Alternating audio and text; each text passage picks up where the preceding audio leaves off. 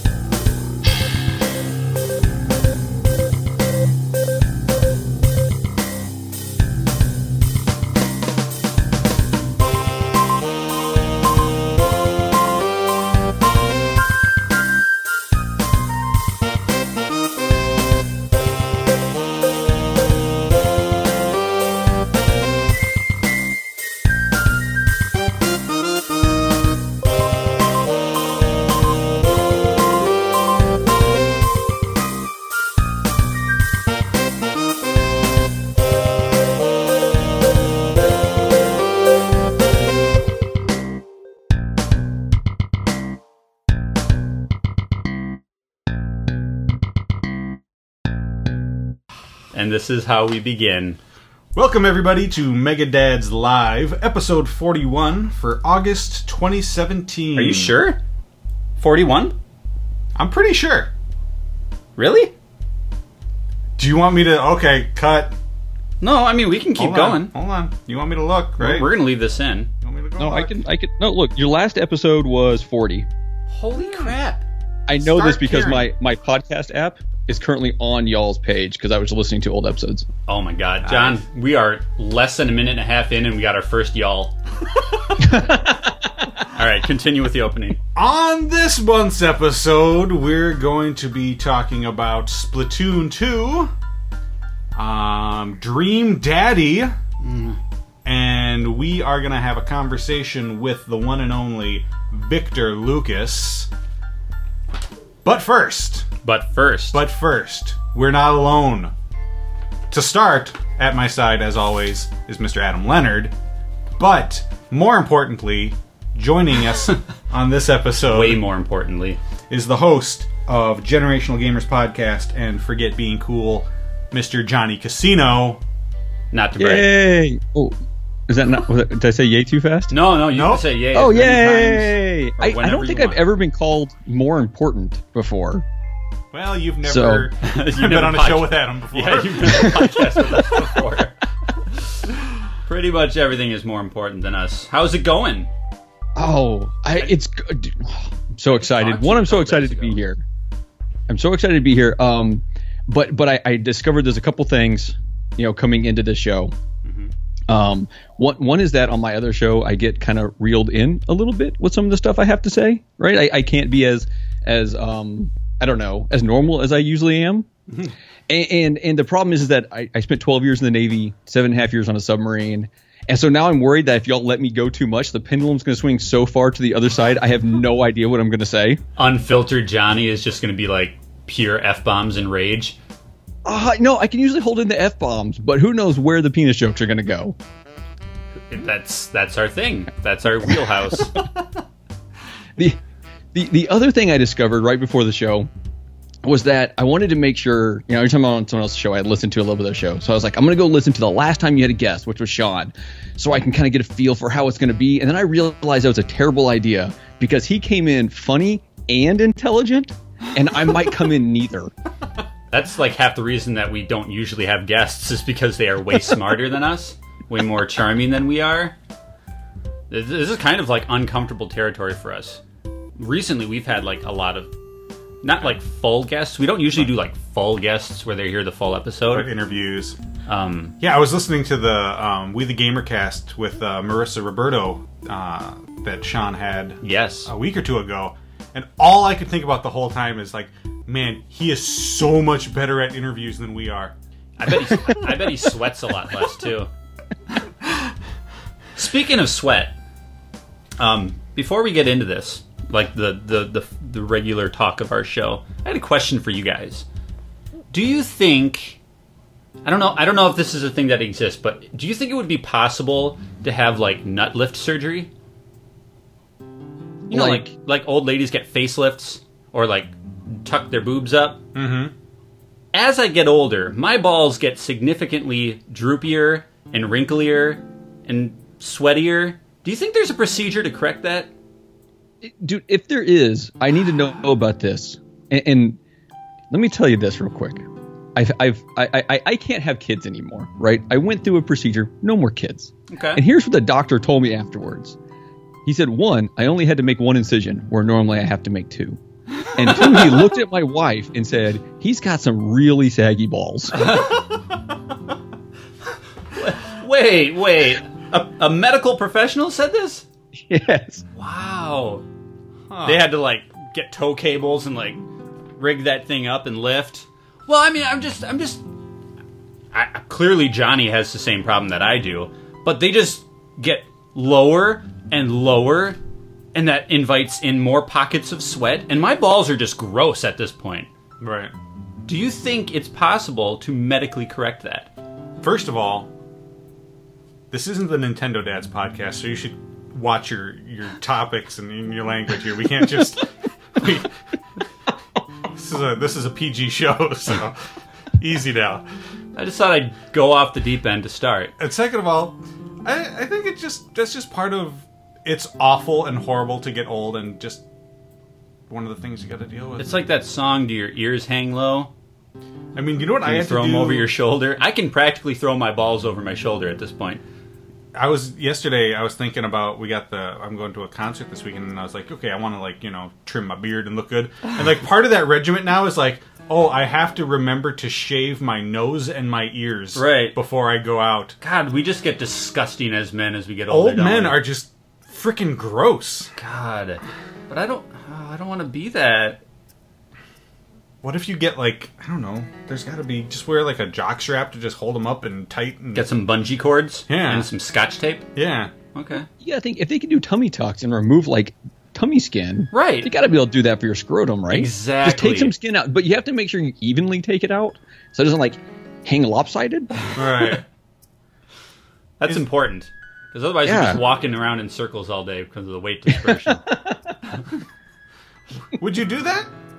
Would you, I do that? Would you let somebody take a scalpel to your genitals just for the sake of they don't quite smell like a dumpster anymore? I might.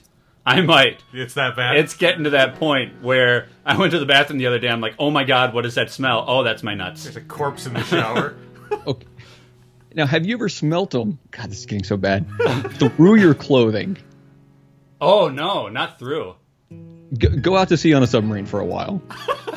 It'll happen. You'll be sitting there Indian style for some reason, right? I don't know if I'm allowed to say Indian style anymore, but you could you'll you'll sit there and you'll like lean over to grab something and just get a whiff and you're like that's through my clothing that's bad I'm gonna clear my schedule next week and go on a submarine. But if you're on a submarine, you could just blame it on the dude, the other dude's balls, because everybody's balls are just confined to this canister in the middle of the ocean. It's just a giant steel container of ball sweat. like you can't prove those are my balls. no but but you know but you know they're yours You know. You know your own You're brand. Yeah,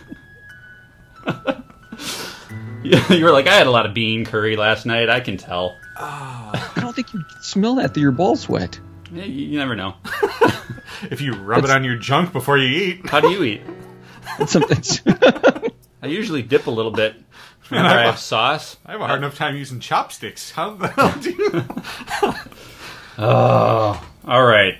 Enough of the balls. I just wanted to ask because it was it was front of mind for me. Okay, your balls were on your mind. They usually are. Huh. So, So Johnny, what's up man let's transition to you.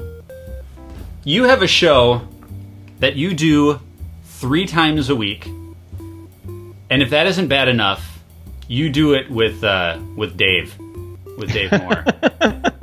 so it's like when I think of when I think of podcasting more than once a month, like that's that's trying enough. Uh, you do it thrice a week, typically on no sleep at all, yeah and then you throw Dave in there too. yeah Um, are you okay? No. so I mean, you know, we started we started with once a week with the other show, and we both had the same basic idea that if we could do this every single day for an hour, hour and a half to start out our mornings, that would be amazing. Um, but I work a rotating shift, and he works evenings, like uh, hmm. uh, early afternoon to the evening, and so working those schedules, we weren't able to be like, okay, we can do it every day. So we figured three days a week. It's normally in the morning.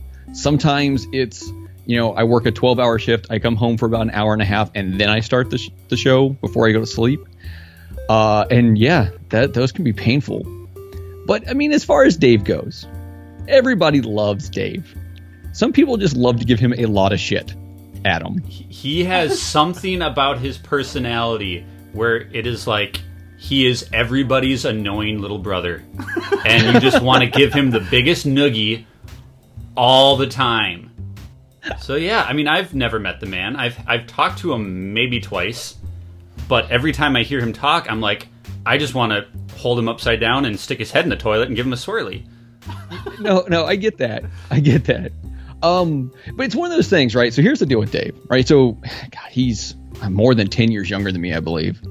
Um, and so we come from very different gaming backgrounds and, and whatever else. And what we talk about is usually based around gaming. Um, but you get on with Dave and you can talk about anything, and he just gets the biggest smile on his face. And so for people who like just listen and don't watch live, that smile will turn you around on everything. Now, you still want to give him shit at the end of the day, right? That doesn't change. Uh, he still has no idea who many, many pop culture icons are. Um, How old which is, is- he? You remember uh, we were talking about Yeah. this last month, Right. Um, what was the last? Oh, Paul Rudd. He doesn't know who Paul Rudd is now. I mean, is he like no, he. 15? I Could he name I like every so. Disney Channel star? Is that is that what we're dealing with? Huge Bieber fan. Every episode, he's got like a Selena Gomez T-shirt on.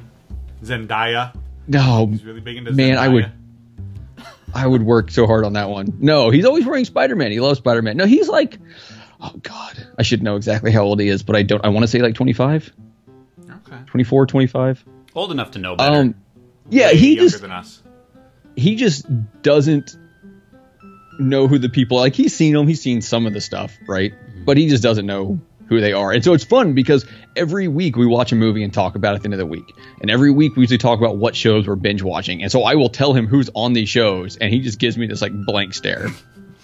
It's like the opposite of us. Like we can name people in movies and TV that we've never even watched. Because for some reason John and I have this weird, funky pop culture brain where we just lock that crap up tight. Um, I can't remember when my anniversary is, but it's Got to be something up there. it's just cobwebs and and um, 90s pop culture but tell us a little bit about your um, endeavor into podcasting because people might not know this. Your probably en- don't. your endeavor into podcasting started with ed- with a question of advice to, to John and I, and I actually pulled this email up Oh God. From uh, April of 2016. So I guess it was just last year. This was before Yeah. you started anything, and it says, "I'm going to read it now."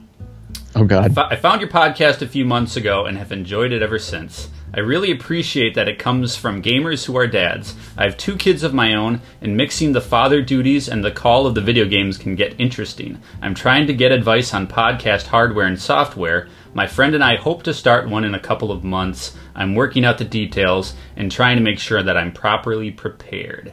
And I remember reading this, and then later you like sent us when you got your your podcast up. You sent you sent like a link, and you're like, "Hey, check this out." And I remember reading this and looking at John and just saying, um, "Who the f- does this guy think he is?"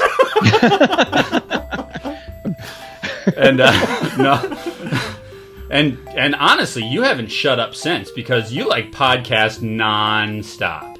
Well, so when, Where did we that got come started, from? well, okay, so I didn't find podcasts until God, like three years ago or something like that. They've been around forever, and I, I didn't Mm-hmm. find them. I found them through uh, the show called What Say You, which has since stopped, and then that went into the Indoor Kids, which is also since stopped. Uh, and then eventually I found the Nintendo Dads, which kind of spread out to lead to almost everything else that I listen to these days Yeah. and I, I radio is always something I wanted to do, but I joined the military, had a family, and now I can't go be a radio intern, right? I can't go from Right. raising a family on my income to making three dollars a year as an intern. Um, so so I, I started talking to my buddy Ben, and I was like, "Hey, I'm thinking about doing this," and he was on board. We're like, we don't know what we're doing, and so I was like, "Hey, I know some people I could reach out to that are really smart." So I reached out to the Nintendo Whoa, dads. whoa, whoa. And then- oh, okay, okay, okay. There you go. There you go. All right. And then I was like, well, I listened to these other ones too, and I mean, I they they put some weird music behind them. Which, by the way, really weird talking to y'all and hearing this without music be- playing behind you. That's exactly what Sean said. He's like, "Where's the music?" That's the magic of post production. yeah. So so I got kind of some insight from both of y'all um, as far as the production side of it goes. Um, and then I made a bunch of bad choices with the stuff that I bought. Um, and I sent some links to y'all to listen to, which I don't think you probably did, and I hope you didn't because wow, those episodes were really bad. No, we did. We did. Oh, that's oh, why and that's why you didn't then for another respond. that's why we went radio silent until just a few months ago. No, that but was one of the things that I remember John saying is that you have a sexy radio voice. Mm-hmm. So people tell me this, like, and I never. I think it was actually Bobby Pauls was the first one to say it. It, it was this backhanded like insult compliment thing of, "Hey, your voice is great, but you don't know anything you're talking about." Was I think basically what he told me that day. Well, John meant it with his whole hand. Oh, It wasn't it wasn't just backhand. It was front. it was middle. It oh was a my little bit between the fingers.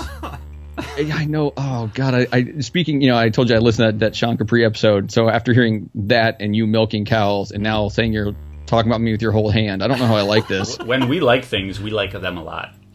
Yeah. um, So but yeah, Anyway, yeah. So I started doing that, and it was it was terrible. I mean, it was fun, but it was bad, right? And then I I got hooked up with Sean Capri.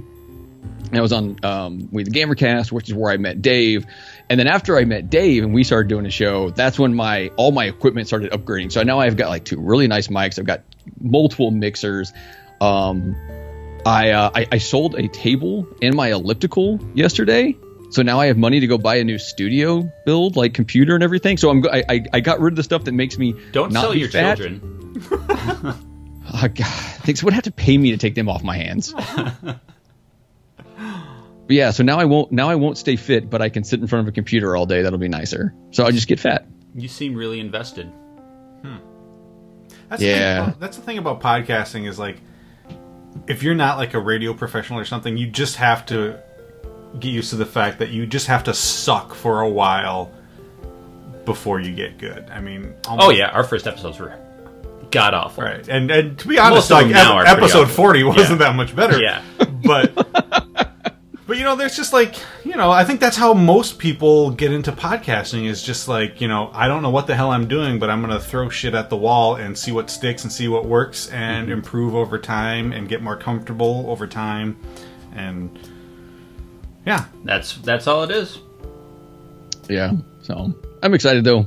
I get a new studio soon. Oh, jealous. I get something in, in my background besides these uh, Minecraft toys of my sons that are back there right now. You put your own toys in the background. Oh, I will. All my Zelda stuff. I have the boxes made for like on the wall, and all my Zelda, every Zelda game, all my Zelda figures, all that stuff will be like right behind me. Nice. It's gonna be, it's gonna be amazing. I had this this amazing shelf that I have positioned off camera. um, it's like this. It's literally my entire wall, and it's nothing but game stuff. Um, but it's it's just in the wrong place. Yeah. I can't switch walls now. You, c- could move the desk, you idiot. You don't But I have to can't switch move the walls desk. I can't move the desk either because then I can't get at my guitars. that you I mean, don't if you ever did a play. music podcast, you'd be set. Yeah, right. Two two guitars in the in the scene there. All right, let's talk about some games. video games, Video game and you guys, well, I think all of us, but more so you guys, have been playing Splatoon. I Yeah. played I, I played a lot like ramping up to my review, which Mm-hmm. people can go to megadads.org and read my review of it. Mm-hmm. Um, after the game launched, um, I kind of fell off a little bit. I've still been playing it pretty frequent, Once everybody else started playing, then you bailed. which is funny, right? Because when I was doing the review, like it was impossible to fill a lobby Right. because it was just game journalism. And I could, it was funny because I was like, oh, I know that guy from this website. I know that guy from this magazine. I could I could tell who was playing because I Right. recognized all these, these journalists. But uh, yeah, once the game launched, then for some reason I just didn't have time to play Splatoon anymore, and now I haven't been playing so much. Um, the few times that I have, Johnny gets on and just chases me down. Okay, hold hold on a second. And I've said this before, but to a different audience. The funniest thing I have ever seen in Splatoon is running around shooting the ground, right? And you look over and there's the thing that says Adam or Mega Adam above its head, running around like a little child, holding a, a, a, roller and just not paying attention to anything in the world, but just do do do do. And all I can picture is a small child running around do do do. And and he and so I've only played against you like twice because every time I go into a room that you're there, you disappear. Uh, John, same with you, by the way. Um, I you know But- I, I wonder if there's something with the lobby matchmaking because I know I thought the same thing. Like I would do a round with you, and then I'd stay in the lobby, and you'd be gone, and then I'd do another round, and then you'd be back. So I wonder Weird. if if it isn't like rotating somehow because I, I heard you say that on your show. I'm like, but I never left. I thought you were the one who was leaving. So there must be No, something why weird would with I- the lobby.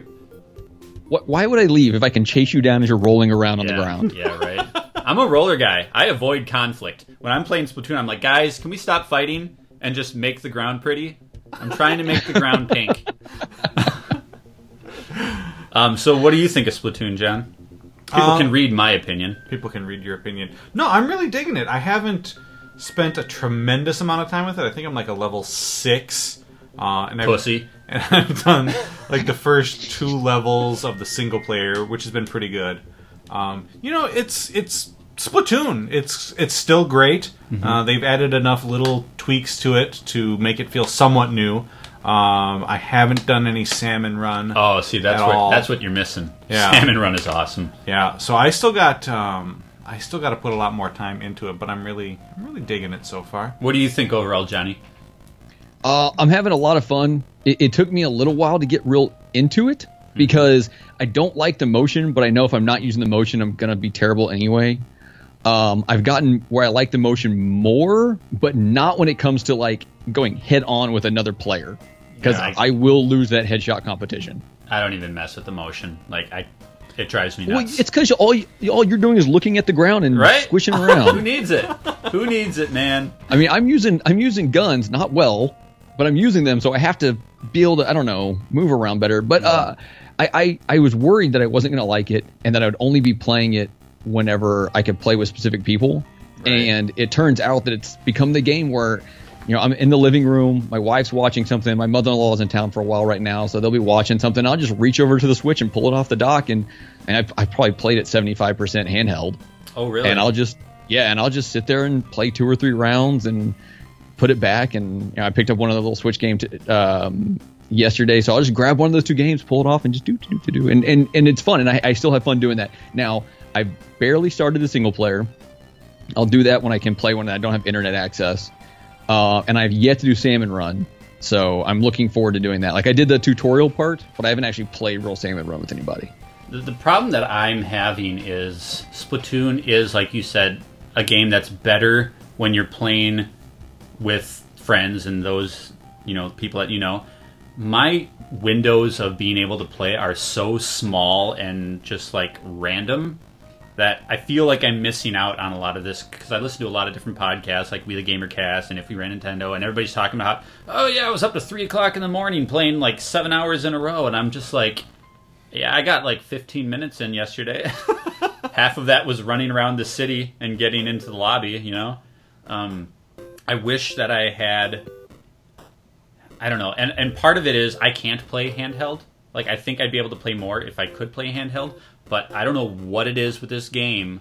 My hands cramp up so bad, so fast playing this game. And I don't know if it's because you're always adjusting that camera with the right stick. Like your thumb is pretty much always, and that stick is so low down. I don't know. It's not just like, your balls? No, it's not just my balls. It's that, it's that right stick that is so low. Um, I played Zelda handheld quite a bit, had no problem. Mario Kart, no problem. But for some reason, and every single time I've tried playing Splatoon in handheld, my hand cramps so fast. I think it's just the arthritis is much more advanced now. It very well may be. I mean, I haven't heard anybody else co- uh, complain about this, but um, I can't play this game in handheld. I seriously can't. I've tried multiple times when you do it now one mm-hmm. thing i have to do anytime i play it handheld if i'm sitting in a chair i cannot have my my elbows up on the armrests right? I can't have my arms like sticking like chicken wing style. I have to have them like tucked by my side so that they're more in like a straight line, and it seems to be more comfortable on my wrists. Really, playing handheld with your arms kind of beside you, yeah, because you're because you're not bending your wrist so much. Because if you're coming from the side, you're having to bend your wrist to get your your your, your right thumb on that stick. That might be try part hold, of it. Yeah, try to hold it more more like straight lined, and it, it's a lot more comfortable, and I can play long periods of time handheld that way. So I'm gonna get my wife to swaddle me next time I play Splatoon handheld. She's just gonna wrap me up like a little hot dog. Mm-hmm. I'll say thanks, honey, tuck me in, and then I'll play some Splatoon with you guys. That's cute. Yeah. And then and then the battery's gonna die, and you're gonna be stuck there with it in front of your face without being able to play. It's like three o'clock in the morning, and I'm just like stuck to my chair. honey, wait! I pooed myself. so what else have you been playing, Johnny? Um, so so I, I know I know you got show notes and this wasn't on it, but I started yesterday and today I started playing Infinite Mini Golf. I've heard and, this of, of this game, but uh, what is it? Uh, so it's it's mini golf. Surprise, surprise. Um, but it has infinite like. Pa- yeah, it, it is. It's infinite for the reason that people can make courses and put them out there. So there's gonna be endless number of p- courses that are made by people and I haven't tried this yet. I'm assuming it's pretty easy. Uh, my goal is to like make them and send them to Dave, and have Dave make them and send them to me. And and but I don't know I don't know how well that works. Like I haven't gotten that far into it. Um, but it's just mini golf, but it's got like power ups and stuff, so you can run past something that allows you to control it with like a like a remote control. You've got something you can hit where it makes it bounce real high. It's super it, arcadey. It's super arcadey mini golf. Cool. Um, but it's it's 15 bucks, and I think it's probably worth 15. I would have preferred 10. Um, but definitely something worth checking out. What is it? Uh, what are you playing it on? I'm playing it on the Switch. Okay. But I think it might be out on other stuff. Like I think it might be like across all the platforms. Huh. I do so, enjoy enjoy the mini golf. I'm really excited for um, everybody's golf on PS4 yeah. this month. Like I'm so jacked for that. Uh, that's that's one of those games that I want but I only want it if I can play it with other people, and yeah. I find myself not having a lot of time to play like Xbox or PlayStation with other people. It's amazing how much your time and your availability dictates what you buy these days. Because I've passed on so many things because it's just like, nope, Horizon Zero Dawn, never gonna have time for you. Yeah. So oh, I can't wait for that one. I have it. I have it now. Got it for like twenty four bucks from uh from Best Buy when they were doing their Cyber Monday in July thing. Oh really? Oh, so excited. Um, but the game I've been playing the most of lately, and Adam, you you know this uh, because as a lot of people that listen to my show know, uh, you and I message each other a decent mm. bit. Not not to brag. Mm. Um, I talk to you more than I talk to my wife. Yeah, well, I mean, we have mean, a you and I don't have special much- relationship. Yeah, we don't have as much sex, but I mean, I, We're working on technically, s- Sexting is all we can do. yeah, there's only so much you can do. Um, but I, but I've been playing uh, uh, Life is Strange, which was a PS Plus game not too long ago, and oh my god, how did I not have that in my life up to that point? Right? I- we we sang that game's praises so hard. it Was it about two years ago? I think. It was two two years ago. It was our game of Probably. the year, Yeah. and um, it's just one of those games that you ask any casual gamer, and they're like, "Why would I want to play a game about a high school girl?" You know, and it's just like, no, you have no idea, dude. This game is So how far into it are you? I, I, I finished it. I finished it. Oh, you- uh, was it a couple weeks ago? Maybe now. He I- did I finished horrible- it- He did the horrible person ending. Oh no. No. Okay, so here, okay, so first of all, right, so when the game starts and you get to that point where you get to make your first decision and you mm-hmm. can see the result and then rewind it and see the result of the other decision, I want to say like at that point I messaged Adam and I was like, "Are you serious? Like this is this is how this works?" And I sat there and I, I really contemplated it for a while. That very first decision, which was, you know, do you rat someone out or not? Right? and then as the game goes on, you know, you're making decisions, and oh my god, I mean, th- the music in that game, the feel of that game, the talking in it, mm-hmm. oh my, oh. But you get to the end and you make that final decision, and it came up, and I'm, I'm sitting, I was at work, and it, it, it this decision decision came up, and I sent a message to Adam, and I was like, is this really what I, I, I really have to make this decision? And he's like, yeah. And so I got up, I, I, I walked away from my workstation, I walked outside, walked around the parking lot for a minute to get some fresh air. I come back in. I'm like, wait, this decision's easy. I know what I want to do. And spoiler alert for anyone who hasn't played it yet, block the next 10 seconds. I wiped out that town. You are a straight up serial killer. Yeah, it's one of those Ah. decisions where it's like you can't overthink it. You can't try to rationalize it. It's just like, what would I do? But I did the same thing Johnny did. I remember when I got to that point, I set the controller down for like five minutes. And it was my wife and I, we were sitting down in the family room playing, and I just sat there and it was like, yeah, you know what you want to do, but like, what's the What right thing do? to do? Right. And I think that game pulls off, which is why I'm so interested to see what they do with the season two. Like they're doing the prequel now, but they're they said they're doing a season two. yeah. Like, how do you pick up after that? Like, Well, I'm, I, my guess is it's completely unrelated. Do you think it's gonna be like a new cast of characters and all that? that's my. Oh, guess. it has to be. Right. But um, yeah, that's a that's a tough one, and and I cried like a baby at the end of that game. Like I bawled my eyes out.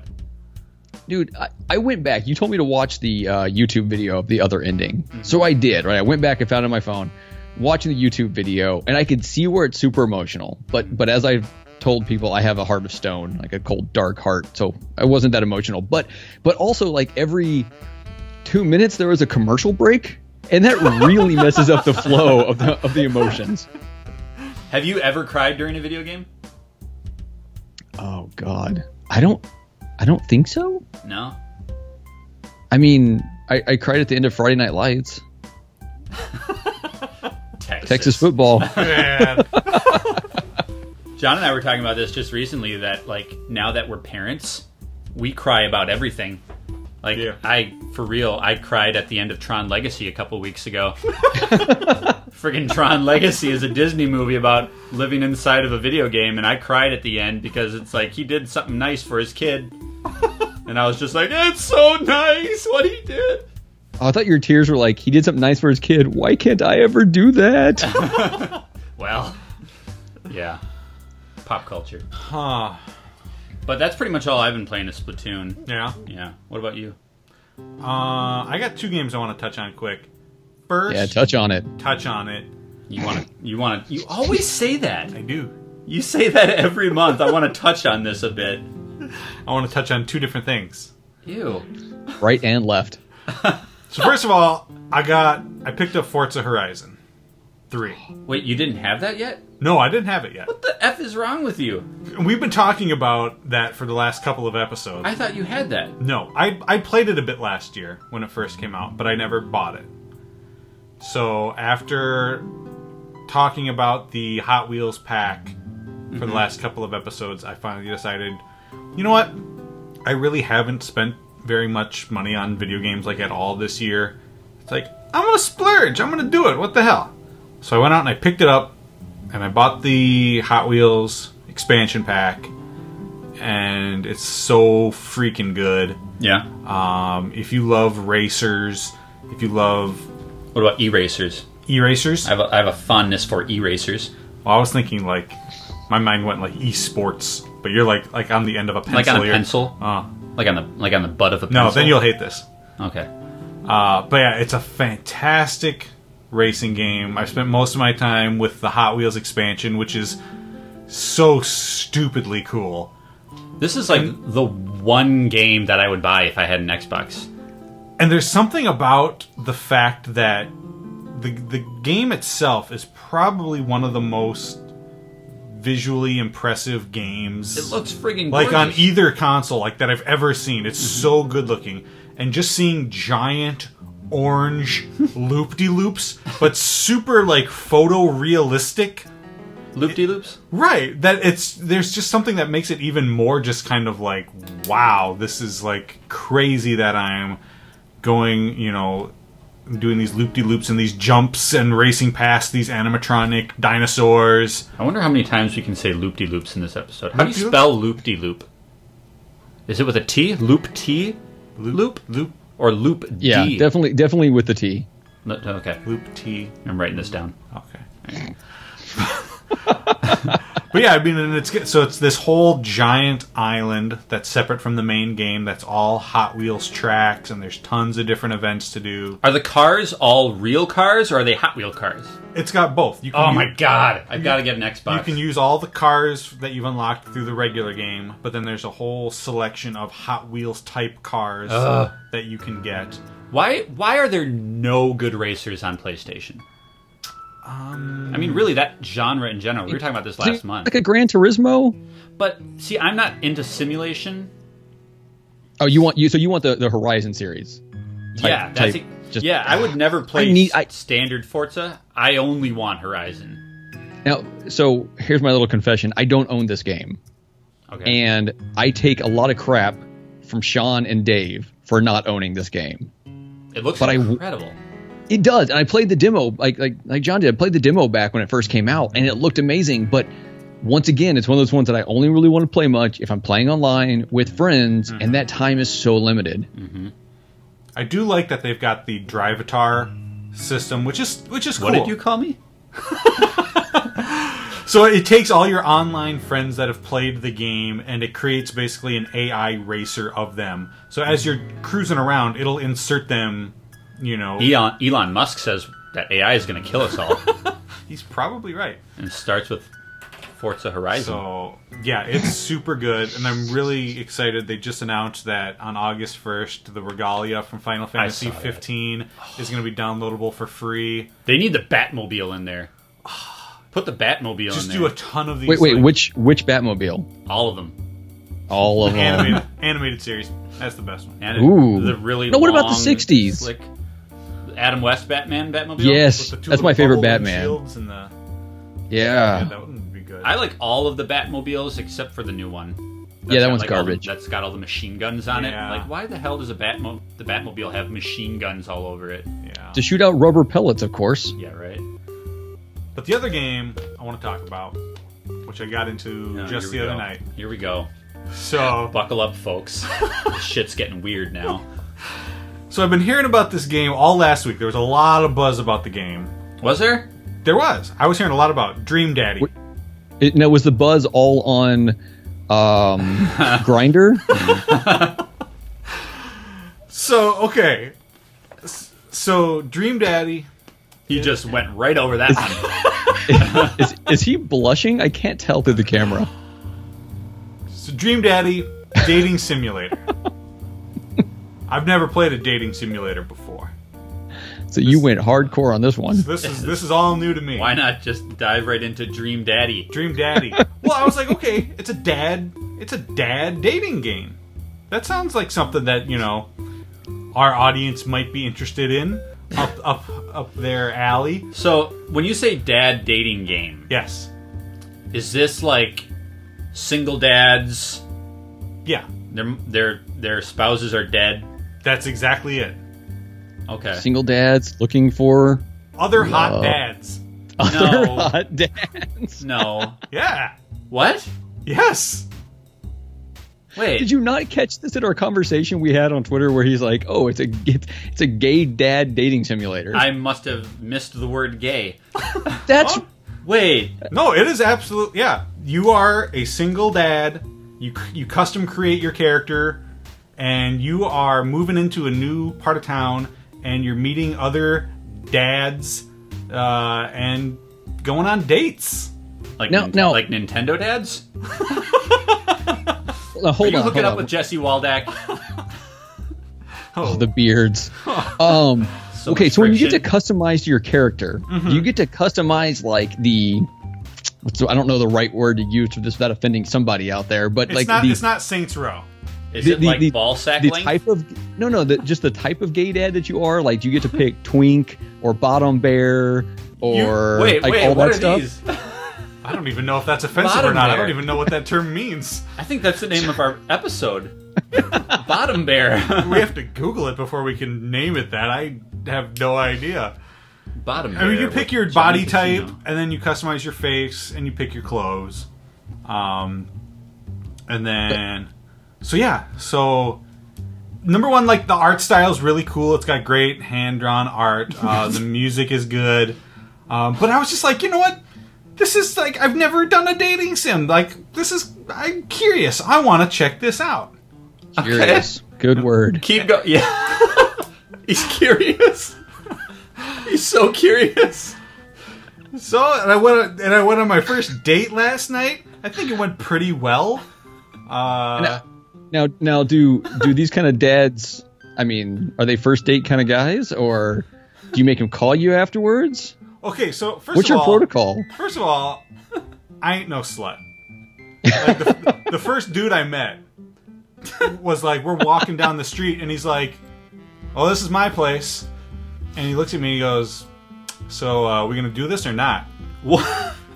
And I was like, "No, I don't know you like that. I'm going home. I got a teenage daughter. Good day, sir. Good day." Now, now, these other people you're running into, is this hmm. like an online game where they're also being controlled by people? Oh lord, oh lord, no. Okay, I was about to say that that's no longer a simulator. It's an MMO. No, there are there are other guys that that, that live in your cul-de-sac. Man, I win. They live in your sack. They Okay. live in your cul-de-sac that you've moved into. Uh, there's like the cool the guy I went on the date with is this cool Asian guy who walks around. He's got his like to- his infant baby and the baby Bjorn like on his chest. And we went to the gym During the date? not during the date when we met. We went to the gym. We worked Yeah. out a little bit. Uh, last night we went to a concert.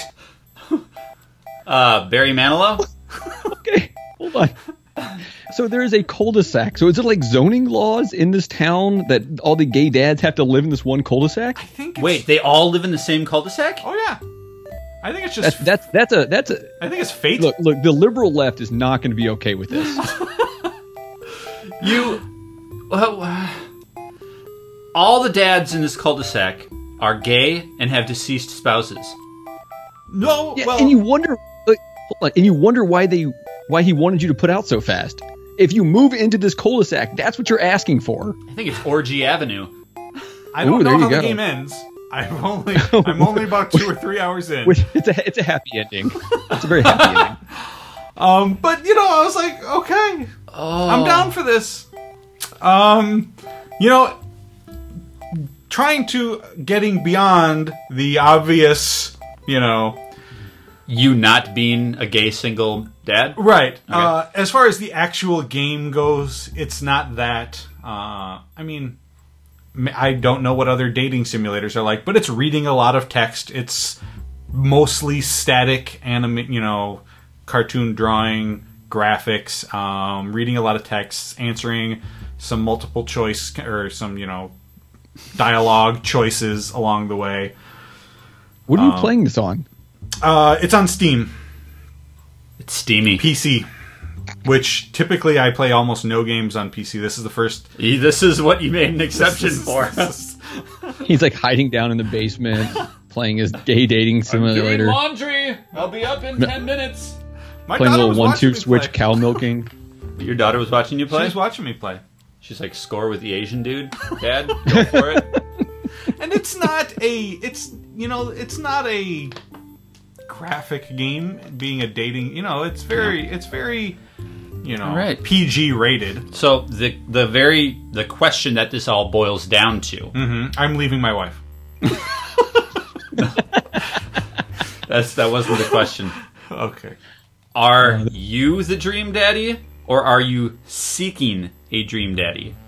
Um, I think I'm seeking the dream daddy Yeah. because I my my avatar looks an awful lot like me. Oh, then you're not. You're not the dream daddy. I'm daddy. not the dream daddy. So when you find the dream daddy, will you call him daddy? Depending on how the date goes. Yeah. Mm, man, you're the one with the big beard. I don't know about this.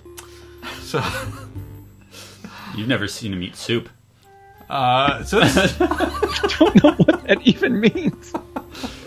You would you would know if you watched him eat soup. and it's got a great theme song. I gotta say. Is it like their their lyrics? Yeah. Can you sing it for us?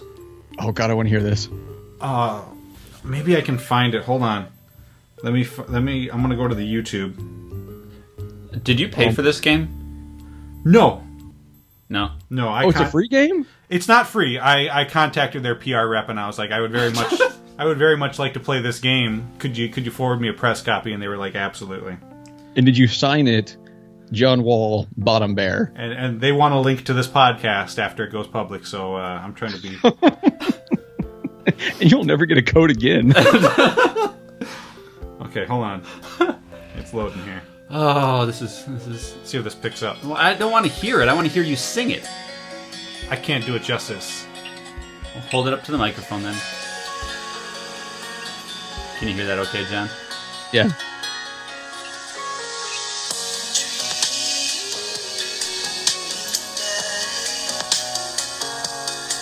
That's right.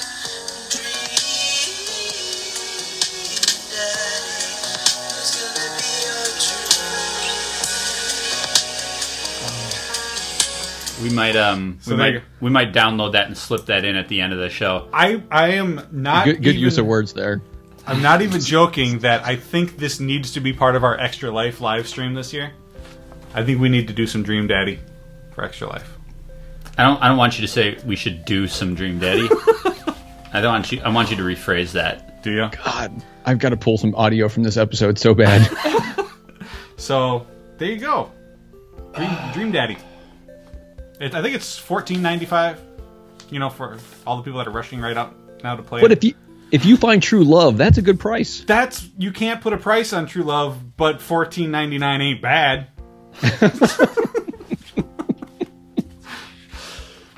So stay tuned folks for our our discussion with Victor Lucas at the end of the show. yes, we're, we're, we're gonna go to we're gonna go take a little break now. But um, yes, towards the end of the episode, we got to spend about an hour with Victor Lucas, that was amazing by the way. industry icon. We talked about uh, his beginnings in the industry, how he got Electronic Playground started. It, you keep calling it Electronic Playground, which is not the name of the thing. What what are you talking about? It's Electric Playground. Oh, geez, do I call it electronic? You've done that multiple times. son of a. Did you call it that while talking to him? He might have, I might have.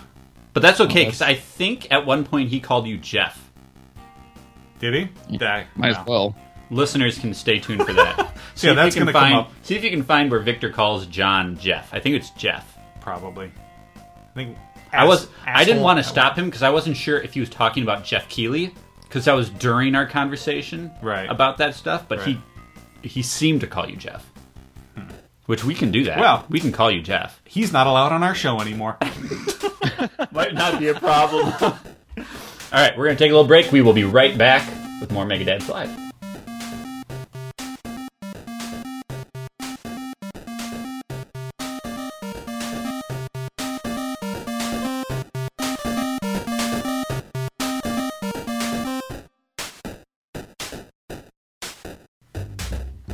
Welcome back to Megadad's Live. Guys, bananas are cool. Are, are we talking like frozen bananas? No, but like just like regular grocery store bananas. I was shopping. I was grocery shopping this morning mm-hmm. with my family, and Christy said, "Go get some bananas. Go get three bananas." She was very specific about how many bananas I should go and get. Not enough banana. It's it's enough. Elliot's the only one who eats the bananas. Oh. I'm not talking about like the taste of bananas. I'm uh-huh. just talking about how cool bananas are, how they grow. So I go over to like the banana basket bin thing, and I'm like, here's like a thing of eight bananas. Here's a thing of like four bananas. Bananas are cool the way they grow. If you really think about it, how they like splinter off and then they become bananas. Is this just me? You know what? I was really hoping that I could get on this and get excited and like jump in with some greatness, but y- no, you lost I me, was man. looking at these bananas and banana bunches. How they've uh-huh. got they've got like built-in handles. That's cool. That is cool. Not many foods come with built-in handles. Sure. And now at your already- house, do, do you have a banana hammock to put them in?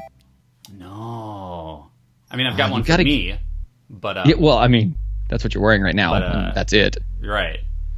I should get one of those. Yeah, banana I don't know. cool. I was just sitting at Target looking at this this giant plethora of bananas and and just taking in the wonder of of of the world and nature. I thought somebody else would say bananas are cool, Adam. Man, you just had zero small talk for this episode, did you? You had nothing Hey, to bring to the I've table. come with sweaty balls and bananas. What have you brought? I Dream brought Daddy. a gay dad dating simulator. What the hell else do you want me to bring? no, that that tops everything. Yeah.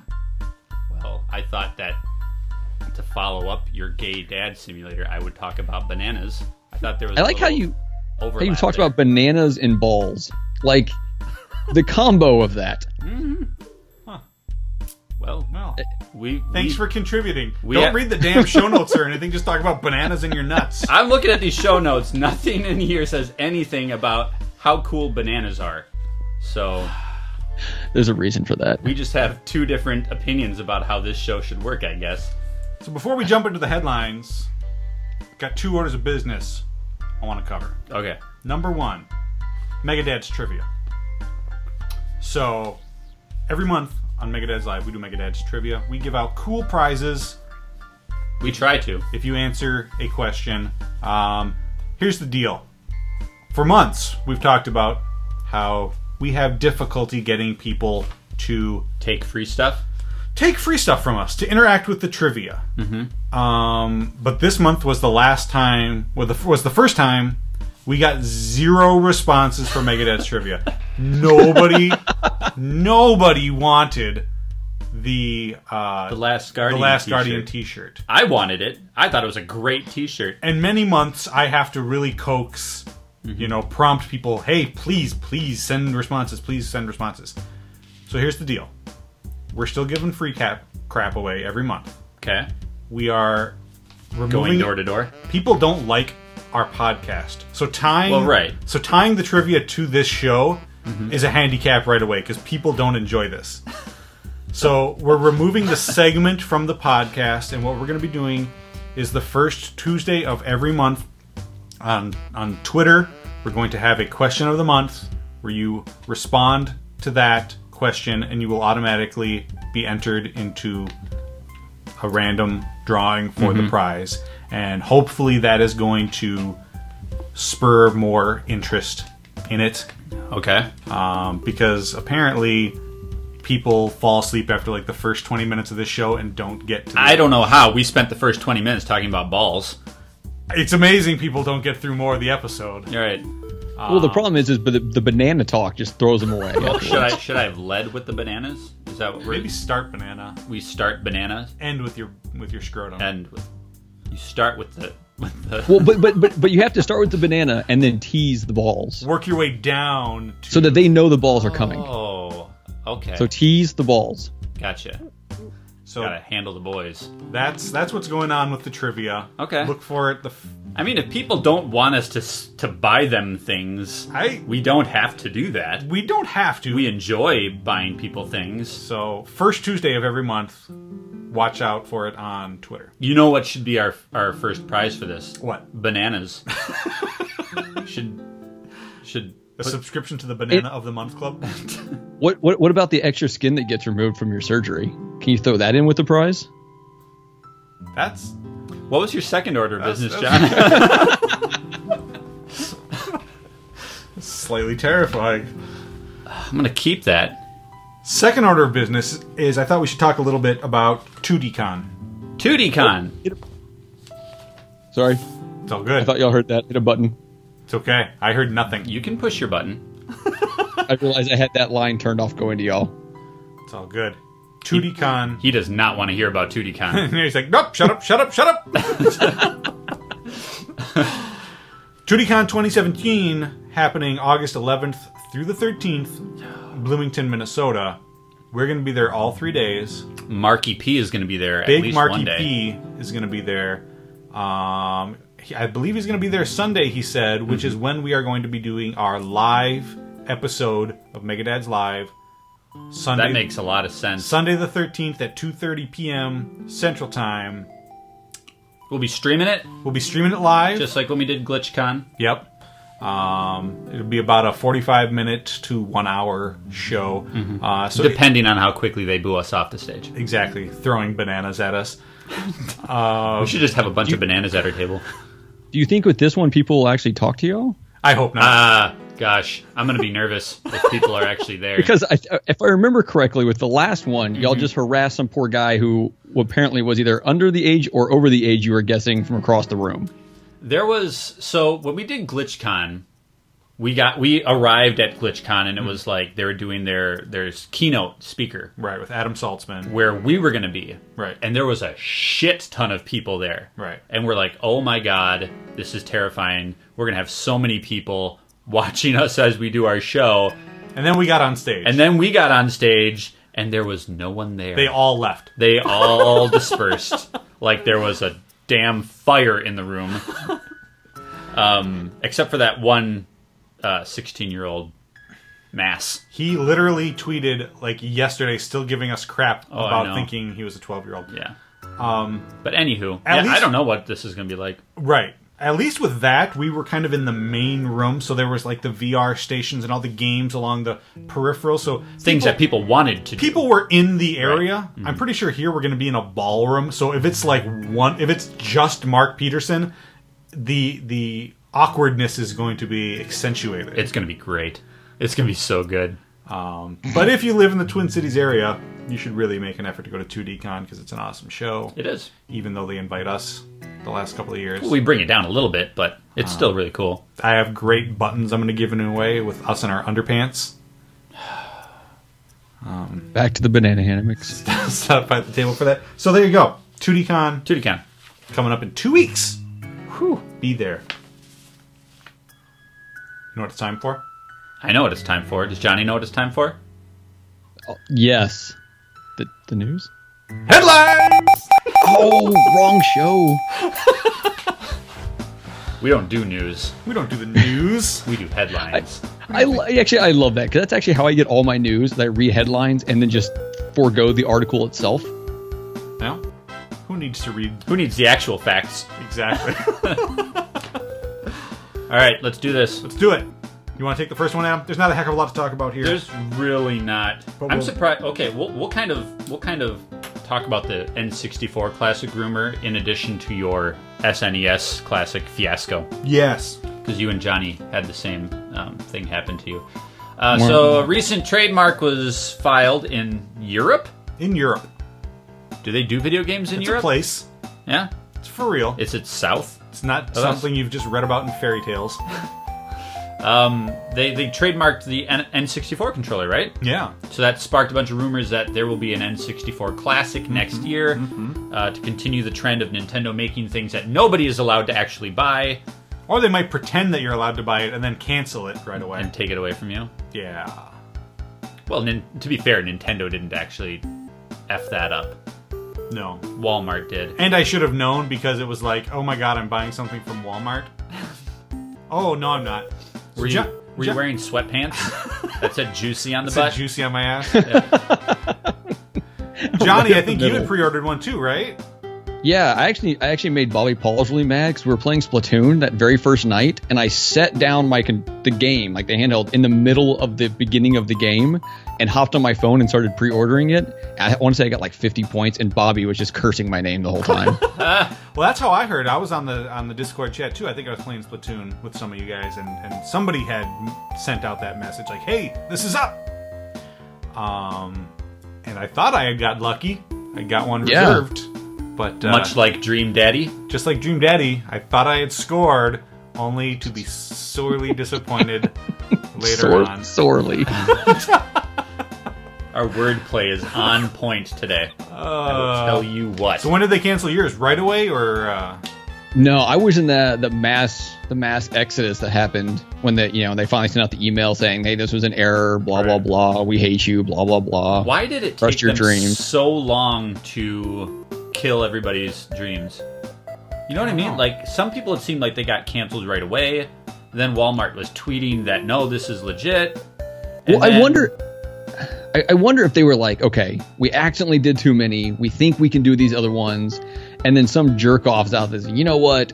We canceled some people. Let's just kill everyone off, Right. and just away we went. And It was so weird the way they did it. and I'm wondering, like, okay, you've made everybody mad, Walmart. Can't you compensate my grief? Like, you could send me like a Dale Earnhardt cap, or some frozen mozzarella sticks, or something else from your store. I mean, you think they would try to make it up to us somehow? No, they don't care. They have they have millions of customers all over. They don't care about you. Yeah, this not the not the little guy. And you know what? As soon as the actual pre-orders go up, people are going to go right back. Apparently, they underestimate uh, the reach our podcast has uh, and the influence we have. Right? Are we are we boycotting Walmart now? Like, Well, like I've been doing it for about 30 years, so I might as well continue.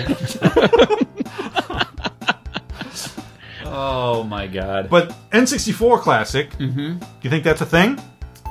I mean, I I wouldn't be surprised. I guess at this point, um, I don't know how far they carry that. Like, I I don't know that I see them doing like a GameCube one, Right. but um, yeah, I could see them doing N64. Johnny, were you a N64 gamer? Uh, you know, it, the N64 was when I switched over to PlayStation. So, so I got the the, the PlayStation. Um, since then, I've gone back. I actually own one of each of the Nintendo consoles from the NES to now, all lined up, plugged in, everything. Uh, and so I I hope there's going to be an N64 one. Only if I get the Super Nintendo one. Right. Right. Did you get an NES? I have the NES one. You yeah. do. Okay. So that's that's up on display right now. Um, I'm hoping I'll get this the Super Nintendo one, and then after that, I mean, I, yeah, the N64 one. But it, it, once you get to the N64 era, uh, it, there's so many more complications with the games and the size and the controllers, and it's it just seems like it'd be a huge headache. Right. Yeah.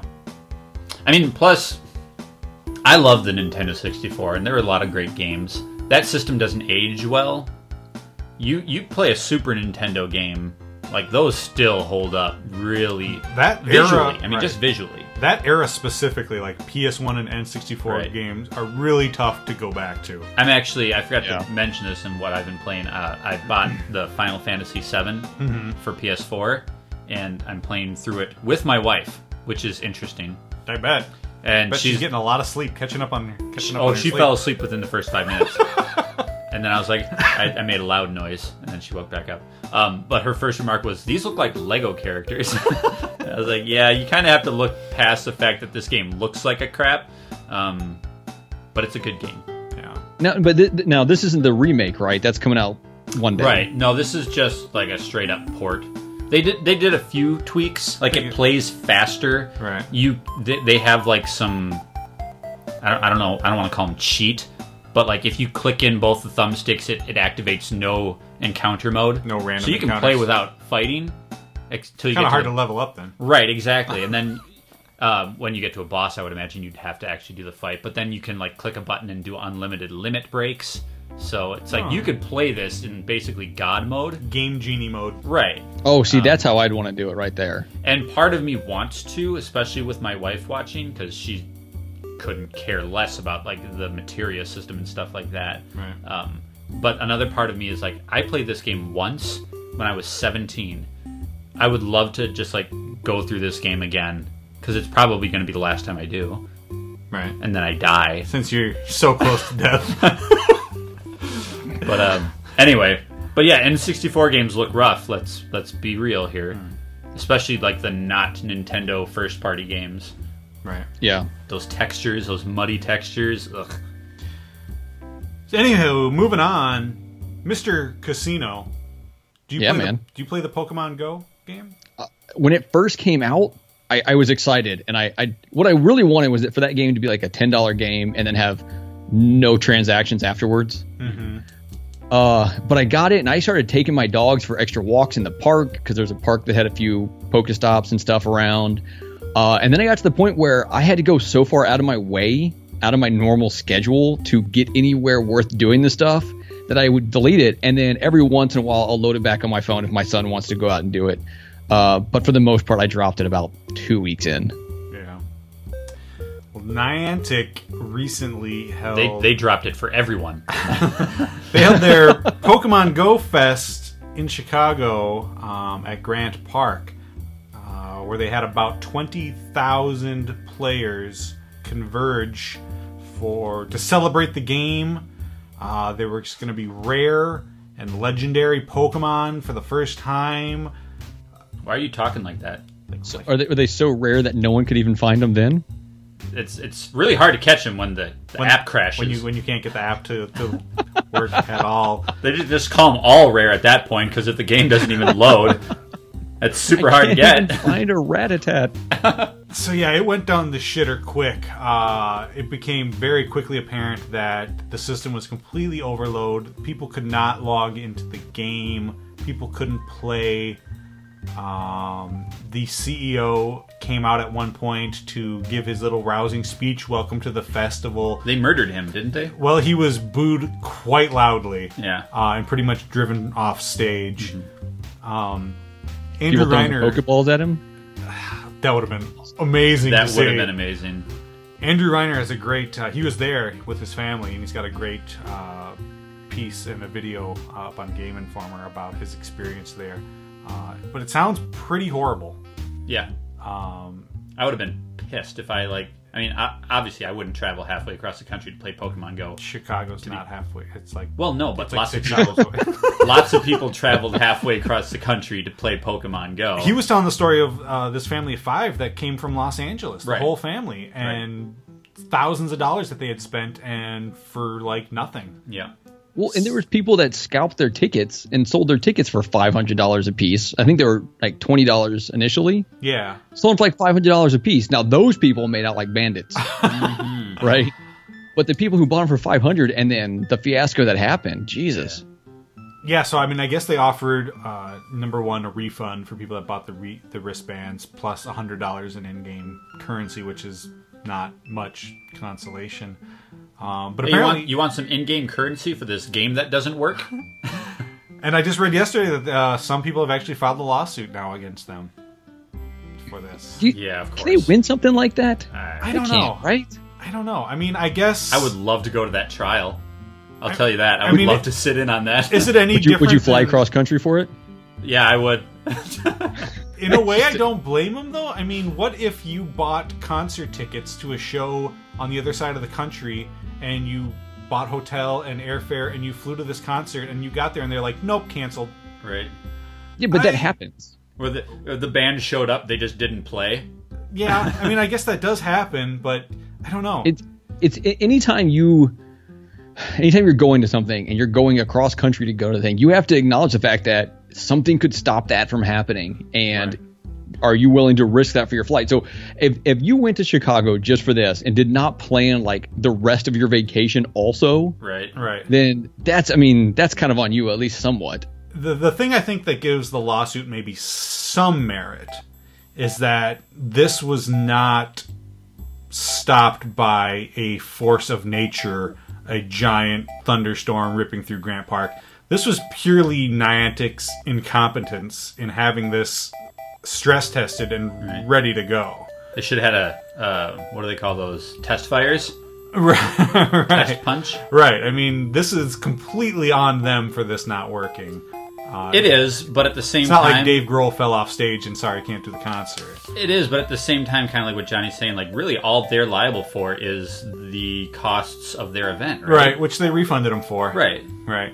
It's not like they told people to, you know. I don't. I don't necessarily think. I don't necessarily think that you know this lawsuit will you know, will go anywhere. But uh, I think Nerd those rage. people have every reason to be completely Oh yeah, I'd be. I'd be totally pissed, but I don't know that I would sue. yeah.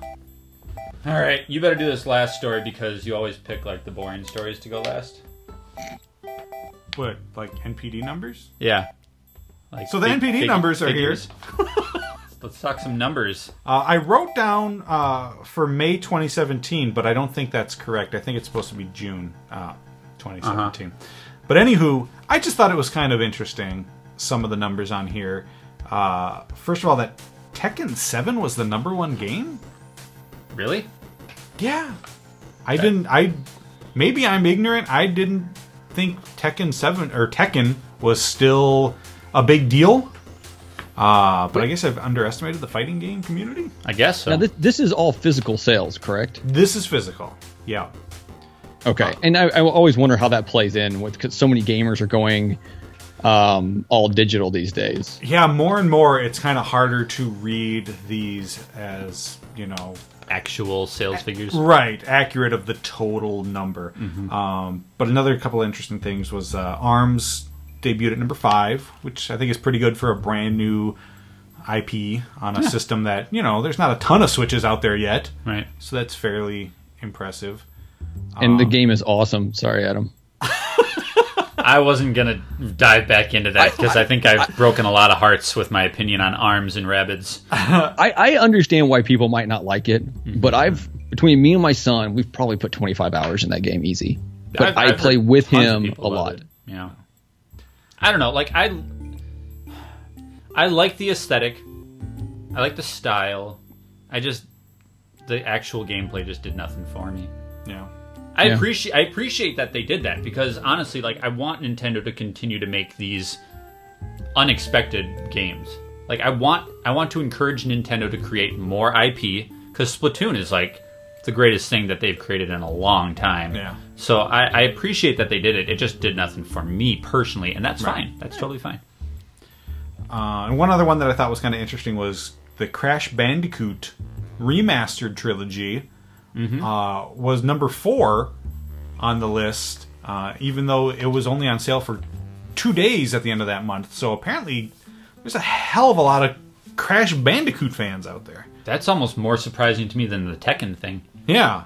Um, Well, but you got to think about how many people look back at that game and with excitement. And I mean, Dave, uh, the the day that that came out, Dave was just so excited. He was that whole week he was bouncing around waiting for it to show up. Now, since then, he has um, shown remorse for for for looking forward to that game for some issues that he believes it has, and I, I'm I'm sure he's right. Um, but but yeah, there's so many people probably pre-ordered that game just because they remember, oh, how great this game is, and now it's going to be on the PS4, and this is amazing. And I find it really interesting how the PlayStation community and the PlayStation, I don't know, for lack of a better word, narrative over the last couple of years has been so much about nostalgia and bringing back franchises like God of War. Uh, they re-released Parappa. They had the Final Fantasy VII remake um, announcement. Shenmue 3, Crash Bandicoot.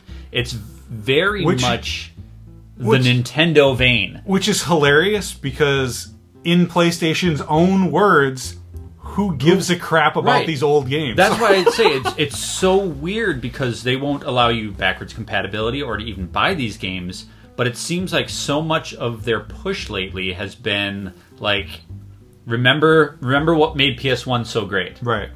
Um, I'm getting Mega Man Legacy Collection in a like a week or two. It's Yeah. it's there's this weird nostalgia trip of like like Johnny said, you know, people who had the PS1 who Mm-hmm. remember that very fondly. Um, I'm one of them. Like I loved my PS1. Yeah. I would love to play all of those games that I still have on my shelf in my PS4 if they'd frickin' let me. Y- you know, if you just kept your PS1 or had a PS2, And I have my PS3, which is first generation, so that's like the Oh, yeah. that's like plays everything. Uh, I don't have it hooked up right now, just because most of my time is spent upstairs with the family, and there's only so many things I can plug into that TV. But I still do have that option, which is why I've held on to all those games all these time, all these years. Uh, I, I, I don't know, like that's such a miss. Like Xbox does that so well. Mm-hmm. I don't know. That just completely deviated from NPD numbers. I don't know how we got there, but That's um, all right. it's more interesting than NPD numbers. Don't worry. Take All right. that. That's going to do it for the headlines. Unless anyone else has got any other news topics they want to talk about, anything? Anything Um, to add? What'd you say? I said anything to add? No, I don't have anything to add. No. I don't like math. Unless you guys want to talk about bananas some more. I'm pretty much tapped out. Bananas in your genitals. That's as far as it goes, huh? That's my range. Hmm. That's what taps them out. Okay. Well, we'll take another break. We're going to come back. We're going to do the last word. We're going to have our interview with Victor Lucas, and we'll wrap this puppy up. Wait a minute. What? Um, what was that noise? That's that sound? Yeah, Just now? yeah, that sound. I didn't hear anything. It's not on your notes, is it? No. That sound that's supposed to happen Oh. is not on your notes. Oh, that for real sound though that I just heard Johnny heard it. in my ears. I did hear it. Okay. What is that? That that's that's the doorbell. It's time for the producer pop in. Oh my gosh, I had no idea this was happening. So this month's producer pop in, we have so many people popping into the show. We got Johnny, we got Victor, and now we have the Nintendo guru himself, Bobby Pauls. Son of a biscuit. So he's gonna he's gonna talk to us about why the um, the Switch is the greatest thing ever created. I guess. Oh. Um, You let him talk on this? well, you know we have only so many producers. Uh, we got to let them all have a turn. So if somebody wants to become a producer to get this opportunity to do a pop in on our episode, Because as Bobby Paul's shows, we clearly let all of them talk. How does somebody go about doing that? You go to patreon.com slash megadads, Wow. and for as little as a dollar a month, you get all the free crap, Amazing. original artwork, original music, and um, entry into some of our cool contests. Like we just did the E3 swag contest last month Yep. that Marky P got. We might be doing that again for 2DCon. Possibly. Um, so just head on over to patreon.com slash megadads. Check it out if it's something you want to do to support the show. All the proceeds go towards making the show better, to buying presents that gifts that people don't want in our trivia contest. Um, and you can be a part of the team. So let's throw it over to Bobby and this month's producer Poppin. So what is up, everybody? Bobby here, Nintendo Guru, and um, apparently somehow I got myself roped into doing this. I don't really want to do it. I stalled as long as possible, and then Adam finally told me, like, dude, you need to give me this tomorrow by noon, or I'm gonna come hunt you down and hurt you. So here I am, and uh, and I just wanted to talk about the resurgence of Nintendo. You know, if it's the Nintendo Guru, it has to. I have to talk about Nintendo. Besides that, like I know that drives Adam crazy when good things are said about Nintendo. Um, for all of their flaws, and there are a lot of them, they do make a lot of mistakes. Um, just to see where they were with the Wii U and where they are now, to me, is just tremendous. And I am more than happy to see the transformation, where they've gone, how they've gotten to where they are now. And for me, it's like I look at this and there was times during the Wii U I thought, man, Nintendo will never for some reason ever get back ever be able to get back to where they were with and and I don't want to say the Wii era because the Wii era was just a juggernaut and that's that's like a almost a once in a lifetime thing. Like people don't see that happen too often. Um, like it's it's a flash in the pan to some extent. But to see them to be able to go like, hey, we're going to create this console that's going to be able to play at home and play on the go. And by the way, um, we're going to basically just change the way gaming is. Like that's the thing. Like you watch Nintendo do these things and you think to yourself at first like that'll never happen. I remember when the Wii U came out and I remember watching a YouTube video that my, my brother sent me. And he was like, dude, check this out. What do you think about this? And this is well before, this is actually the first time I ever heard anybody talk about the hybrid solution. And this was probably year two of the Wii U. And I saw it and I was like, you are insane. I don't want that. Like, that is not what I want at all. And then here we are, like, I think it was like four or five years later. And I'm like, totally wrapped up with this thing and totally in love with this thing and think like I don't ever want to play another console another way. Like I I I like the experiences I get with my PlayStation 4 I'm I'm intent on buying an Xbox 1 finally and going into the Xbox market but at the in the back of my mind I think to myself like will I even play it?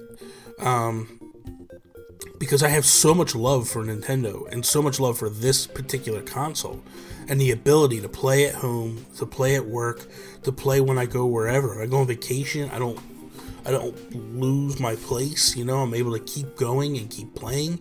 Like it has been such a revelation to me and a revolution to gaming to pop in and play whenever we want. Not so much, you know, having to say like you have to play this time when you're home from this hour to this hour. Like you can just keep going. And and I'm just happy to see Nintendo back in the good graces of many. Like again, they do make mistakes. This console is not perfect by any stretch of the imagination. But I like the fact that like I like where they're going. I like where it's heading. And I like the fact that like I believe we'll get future iterations of this and they'll be able to fix the issues that we see now and that we talk about now. So hopefully it can evolve into the perfect situation. Like I remember when the DS came out and a lot of people thought it was like a kiddie toy and nobody wants it. And then here we are now looking at the 2DS XL and what the 3DS just came off of and it's like you see where that is and nobody would have imagined that's where it would have been back then when they first started. So it's good to see that's where they are. I'm happy with that. And, you know, I think the sky's the limit right now. Um, Nintendo is their wor- own worst enemy at this point. They're the only ones I feel like they can damage this. Um, when bad things come out about them, it's like it doesn't even affect them. They're like Teflon right now. So hopefully they can fix the issues they have for when the Teflon wears off. Because at some point, they're not going to be as beloved as they are right now. And what happens at that point. So we'll see. I mean, it'll all tell. So I don't know. Adam, John, thank you guys for, for letting me do this. This was pretty cool. And uh, hopefully I didn't bore you guys. So that is all. Back to you guys.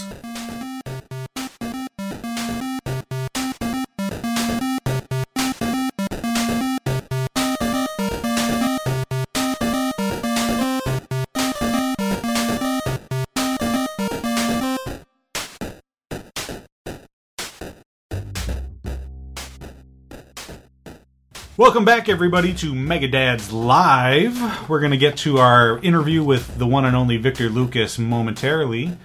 But first, it's time for the last word. The last word. The last word, as chosen by our fantastic Megadads producers.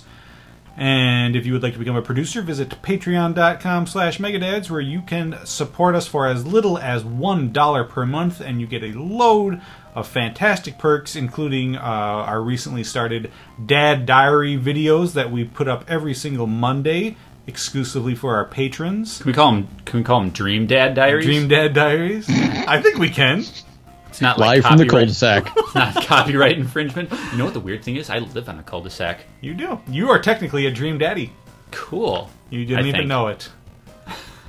So our producers this month chose the last word, as they always do, and they picked classics. Classics. we spoke briefly about the N64 Classic rumor and the SNES Classic. But uh, we were wondering what other consoles from days of yore would you like to see get that same treatment? a re-release with a bunch of packed-in games. Your upward inflection is like out of control today. Would you like to see what So I'm talking about? At what they said. All right. Why What don't you take the first few, and then we'll get to. Actually, you know what? What? Let's ask our guest first. Let's start with our guest. Oh, we're gonna put him on the spot. We're gonna put him on the spot. Does that make him on the Johnny spot. on the I've spot? been pre- I've been prepared. oh, See, he That's more I- than me. I sent him the show notes, and he actually read the damn thing. I still don't have an answer to this question. So okay, so when when y'all put this up though, y'all kind of gave four like four examples or options or whatever, right? You had like the original Xbox, the original PlayStation, the N64, or the Game Boy. That was just right? a graphic I stole from Google Images, but Okay, well, so I well I looked at those a- and each everything has a problem. Like after you get past the Super Nintendo, you have an issue, whether it be size, uh, whether it be availability of actually size. getting. size is not a problem when it comes to your To Dream balls. Daddies. to my banana. so so like um you know the the size of the games the number of controllers you know get, getting the licensing for these games and stuff like that uh, so I looked through, I was like looking at the PlayStation, and I think we kind of mentioned this earlier. Like games on the PlayStation, trying to go back to them now is rough, like real rough. And it's not just the graphics. Like I tried playing Tomb Raider 3 not too long ago, and Oh. God, holy crap, no, so bad. Uh, the controls. Uh, I did play Metal Gear Solid, the original, and the controls weren't too bad, but it still looked kind of funky. But there's like only those few examples that work. Um, the original Xbox has the biggest problem of who cares. It's the original Xbox. yep. That was like the big three thing at E3 where I'm like, I'm glad they're doing this, but I don't know of a single Xbox One or Xbox original game that I'd want to play. I own an original Xbox. I had one. Uh huh. I kept every one of my games that I purchased. That's still like seven games on the shelf right Yeah. now. Yeah. Uh, the the Game Boy, the, like doing like a Game Boy would be cool, but you'd have to make it portable, which means it'd have to have a screen, which means it would up the cost of it so much, and battery life and all that stuff. And just kind of ah, no, that doesn't work for me either. So if I was looking at one, it would have to be the N64, which kind of makes sense because that's the progression it's going in. But you still have the issue of a lot of the games are janky, a lot of them are hard to play if they're not first person Nintendo you know, or first party Nintendo games. You need to have four controllers, and the controllers are going to need to be decent size. That's so a good point. I didn't even think about that. Yeah. You'd have to have four controllers. to, to do it right, you would. Yeah. Bec- because like I was looking through a list of games, and I'm not gonna lie, I think I stole most of these off of someone else's list, right? But you got like Wave Race 64, um, Mario 64. Both of the the Zelda games need to be on there. Mario Kart, but once you get to Mario Kart 64, you got to have the four controllers, Yep. right?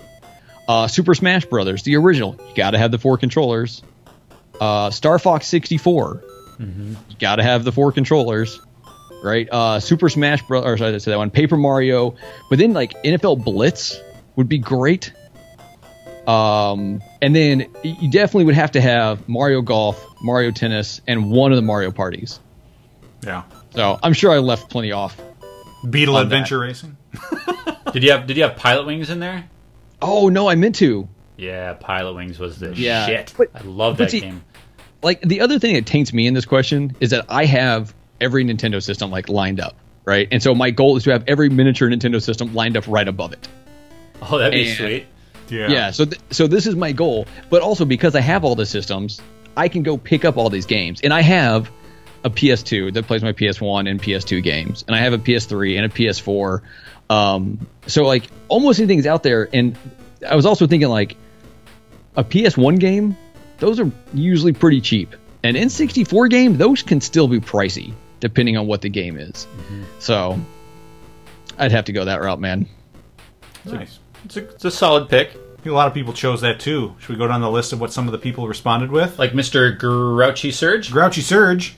I don't, I don't think we talked about this. It's not grouchy. It's grouchy. You gotta hold on to those R's. Sorry. Uh, he wants Game Boy Advance Classic. Says I didn't get into handhelds until the Nintendo DS, and as such, never played many GBA games. Uh, we had one of those growing up, didn't we? GBA. Yeah. The SP, the GBA Had some- SP. Had some solid titles. Lots of letters in that. Yeah. Uh, Luke Lore, good friend of the show, he says Game Boy. Everything else has wide has wisely already seen updates for legal methods for purchasing old games. What does he mean? I think he means like through like eShop and re-releases Oh. and stuff like that. A lot of the a lot of older stuff is available, but old Game Boy games, you know, are kind of tougher to get a hold of. Gil Noriega also agrees with Game Boy, uh, but he says I'd rather just see all Nintendo made available in the shop or whatever for the Switch, which I think is kind of the wide opinion, right? Right. We would all rather just have this readily available to Fully buy. fleshed out virtual console. They could have so much of our money if they would just open that up. Yeah. Uh, he also says Dreamcast would be awesome. Yeah. Uh, ben Riley uh, agrees. He says Dreamcast along with Shenmue on there. Scott Posey says, I think the Dreamcast is all around the right answer here. Uh, that would keep me busy for months. Uh, the Super Nintendo, if it wasn't already announced, would have been my go to. Um, John Sim says, anything not Nintendo because they'd be smart enough to produce more than 27 units. Oh, sick Ooh, burn, John ooh, Sim. Shots fired. shots fired at Nintendo's. Wow. Uh, Do, do okay. Show show of hands since we're an audio podcast and Yep. nobody can see our hands. yep. Um, uh, do we think that this is going to be any better than the NES Classic, the SNES? Like as far as availability, Yeah. Raise, Uh, raise your hand if you think it's going to be better. I think it will be. I think it will be at least somewhat. Yeah. Like I, I, I don't think it'll be what it needs to be, but I think it'll be better. I'm just I'm just scared. I've been I've been hurt before. Hey, your pre-order wasn't canceled. don't be afraid to put yourself out there again, Adam. It's the only way to find true love again. That's what I learned while playing a video game last night. Jared Mills. Uh, he says, I think the 64 is the next one that I want. But I was not a Nintendo kid, and I grew up with one he says, "But I was a Nintendo kid." oh whoops, where did I say Jesus, the word Jesus, not? read the letters. Can you read? My old eyes are not good. um, he says, I was a Nintendo kid, and I grew up with one, so I can easily think of a dozen games that I'd want to have from it. Where the other ones I would struggle because I didn't have as many games. PS1 would be my second choice, as that had a lot of games that I enjoyed.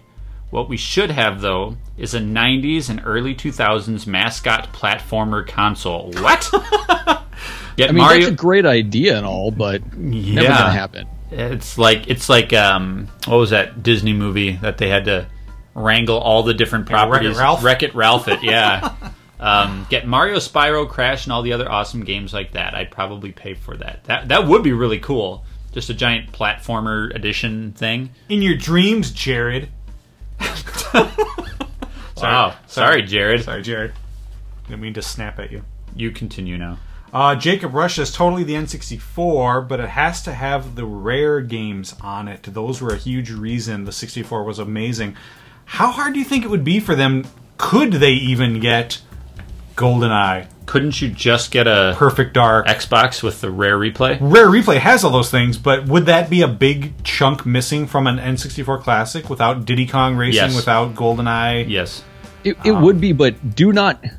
Please listen. Do not go back and play GoldenEye now. Like I have it. It's fun, but it will ruin your childhood to play Really? it now. Oh, it will wreck your childhood hard. Oh, the uh, the uh, retro goggles aren't enough to kind of look past the jankiness of it, I, I had fun, kinda. I'm glad I own it. right? You know, it's one of those things where it's like, I was playing the Final Fantasy VII on PS4, and I was thinking about the remake, mm-hmm. and even if they rebuilt that game and reskinned it, Yeah. it's not going to be the same. So, like, you think about GoldenEye. If they did like an HD GoldenEye, would Right. it still be the same feeling? Because Johnny's right. So much of it is fondness, you know, your memories, Right. And it's never going to live up to that. Um, that's a big problem with like the Nintendo 64 is it is rough to go back and play that. Yeah. Whereas, you know, I can stick Chrono Trigger in the Super Nintendo and it's going to be the same experience. There is nothing deteriorating over time with that game. Hmm. Josh Stapleton. He says PS2 Classic. That's an interesting choice. Yeah. He's got a lot of good titles on here, though Tony Hawk 3, Twisted Metal 3, Kingdom Hearts, Resident Evil 4, Lord of the Rings The Two Towers. That game was awesome. I remember playing that a That lot was good. uh, Shadow of the Colossus, SSX. He's got a ton of games on here. Yeah. Yeah, but how much would that end up costing? Yeah. And, and, and like how big would it have to be? Because those games are, I mean, you're getting to the era where the game size were not nearly as small. Right. That's getting a little trickier. That's that's where uh, Sony just needs to open their their store up a little bit more and Yeah. get like a real classics section in there. It's it's they've got like they've piecemealed it. They've dropped a few things. I- Like I was talking about last month, I bought Ape Escape, Right. and it's like I love that stuff. I wish they would just make that Open more the available. floodgates. Yeah. What's our last one? Finally, David Snyder, a man after my own heart, says I'd like to see a TurboGrafx classic. Wow. I never had the chance to own one as a kid, and now the market is insane. TurboGrafx. So I guess I'll go first because TurboGrafx is kind of one of them that I would like to see. Uh, I had one as a kid. I did not have a ton of games, um, but I would love to be able to easily get a hold of Splatterhouse and JJ and Jeff and Keith Courage in Alpha Zones. Um, I don't know how those would hold up That market's small for a TurboGrafx revival. yeah, I think that's a real long shot because even when that thing first came out, it was a very kind of niche, you know, console. Um, but the one I would choose over anything else would be the Dreamcast. Um, I think when, as far as like the size of the game's library, I think that console probably has the highest number of classic, amazing games uh, for a console that was only really out like a year and a half or two years. Uh, I wrote down, you know, Shenmue, Sonic Adventure, Power Stone, Jet Set Radio, Soul Calibur, Skies of Arcadia, Crazy Taxi, Seaman, Space Channel Five. Whoa, whoa, whoa, whoa! What did what did you get on your notes? There's, I got Seaman on my notes here Okay. um, and Virtua Tennis. Uh, there were just so many great games. You could very, very easily pick out uh, 20, 25 classic games for the Dreamcast. Dreamcast is also my answer, Yeah. but Oh, did, okay, y'all should have warned me I was going to be stuck on here with a bunch of Sega kids. well, no. Here's the thing, though. That is, I mean, you ended up buying like a Saturn, Post. Post, Dreamcast right. was my first Eventually. Sega system. um, and th- and I'm not a huge. You've never Sega owned a guy. Sega I've system. never owned a Sega system. Yeah. I, I mean, you had a Dreamcast. Yep. I think that was right around the time that I moved out. Maybe. Possibly. Um, Be- was it because of the Dreamcast? I was like, That's why this. you left the house? Um, I I have a lot of fond memories of Crazy Taxi. Mm-hmm. Uh, Virtua Tennis we played all the time. Yep. Um, Phantasy Star Online. I, I, I remember having a lot of fond memories with that game. I also remember last year me challenging you yes. to go and play Sonic Adventure again Yep. Which I did. because you talked about how cool it was. Yep. And then the next episode you came on and said, "Holy I was wrong. Crap, you were so wrong." It was, so it was the GoldenEye case. It was Right. like, uh, you know, what? Let's see. I would have been about twenty or so years old when that Mm-hmm. came out originally, uh, or 20, 22 I would have been. Uh, yeah, it doesn't hold up.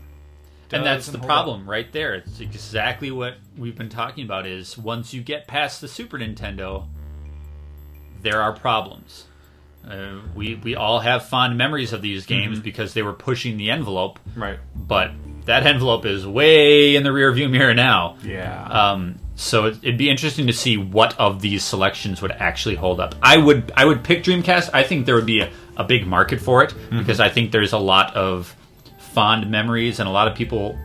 There's a lot of buzz around Dreamcast still. Like that's that's like a very iconic system, um, even though it was the end of Sega as a home console producer. But um, that's yeah, that's my answer as well. I would love to see a Dreamcast. Check it out. You're smarter than I thought. Eh, I just took your answer because I didn't have one. I didn't prepare. Oh my gosh. Well, okay.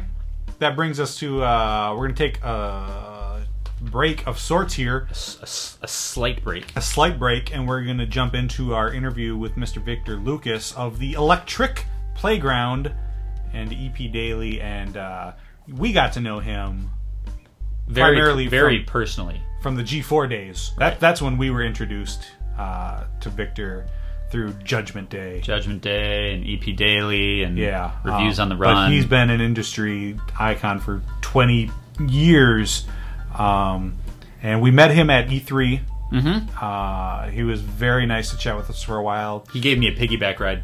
said he would be interested being in being on the show. So um, about two weeks ago, And we said why. that was that was he thought I, he thought I was Gabe Newell. He was very confused. um, so we chatted with him for about an hour. Hope you enjoy the talk. Uh, here is Victor Lucas, and then we'll be right back uh, to wrap up the show.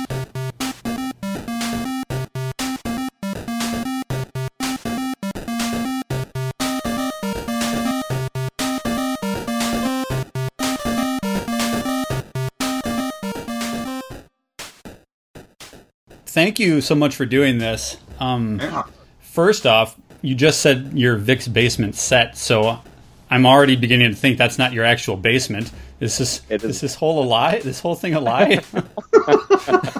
Uh, I'm from the television, man. So Oh. uh, yeah, we have sets. Yeah, Okay. that's the way that we've always worked. Are we? Are we going now? Is that what's happening? we'll just go right into it. Okay, Um, go for it. So, we are joined here on Megadad's Live by industry icon, media king of video game journalism, Victor Lucas. Victor Lucas, I'm sure all of our listeners know who you are already, but why don't you just tell the folks a little bit about yourself, uh, both as a professional in the industry and who's Victor Lucas the dad, and how the hell did we get you on Megadad's Live? Well, I was lucky enough to meet you guys at uh, E3 earlier this year, and that was super cool. You guys were very, very nice. Um, and you got my name right. Thank you very much. And uh, uh, I've been uh, covering video games for a long time, and I, I, I really um, I lucked out by having a, a pretty cool idea that just made a lot of sense to me at the right time, and I talked to the right people, and uh, it wasn't easy, but I uh, was able to get on television, and then we we had 25 seasons of Electric Playground that aired on television, and, and another 14 seasons of our other show called Reviews on the Run that aired on television. Um, both of those shows became daily shows, so we came became kind of like a, a persistent deal in a lot of people's lives and a lot of people's living rooms, which was, uh, you know, completely mind blowing to me. Um, and uh, I've just spent half my life now uh, covering the video game scene, and uh, I, I had a passion, obviously, for, from the beginning, and I continue to have that passion. And uh, now I just I make television for the internet is kind of how I'm looking at it. Just mostly because uh, I got tired of of uh, waiting for deals to happen in the TV world. So I just started making content again, like I've I've been doing forever. Sure. Uh, d- d- we're not really, as our listeners know, we're not so much of a guest kind of a podcast. Sean and I do this monthly, and it's kind of just like a bullshit session where the two of us can talk games, geek culture, parenting, all that kind of stuff. Um, we Yeah. have we That's have had- because nobody wants to talk to us. well, th- that's true. No. Uh, You guys, You're the first person to so- say so yes. Well, we're doing we're doing great, right? Um, we've had a few guests, but I feel like you are kind of different because both John and myself we're brothers. In case you weren't aware, um, oh, okay. we had you on our TV a lot, uh, from G4 through to EP Daily. Um, I feel like I kind of have to probe you a little bit and kind of get the backstory about how that all started. E- EP, I was doing a little bit of homework. Uh, 1995 is that the inception? So Right.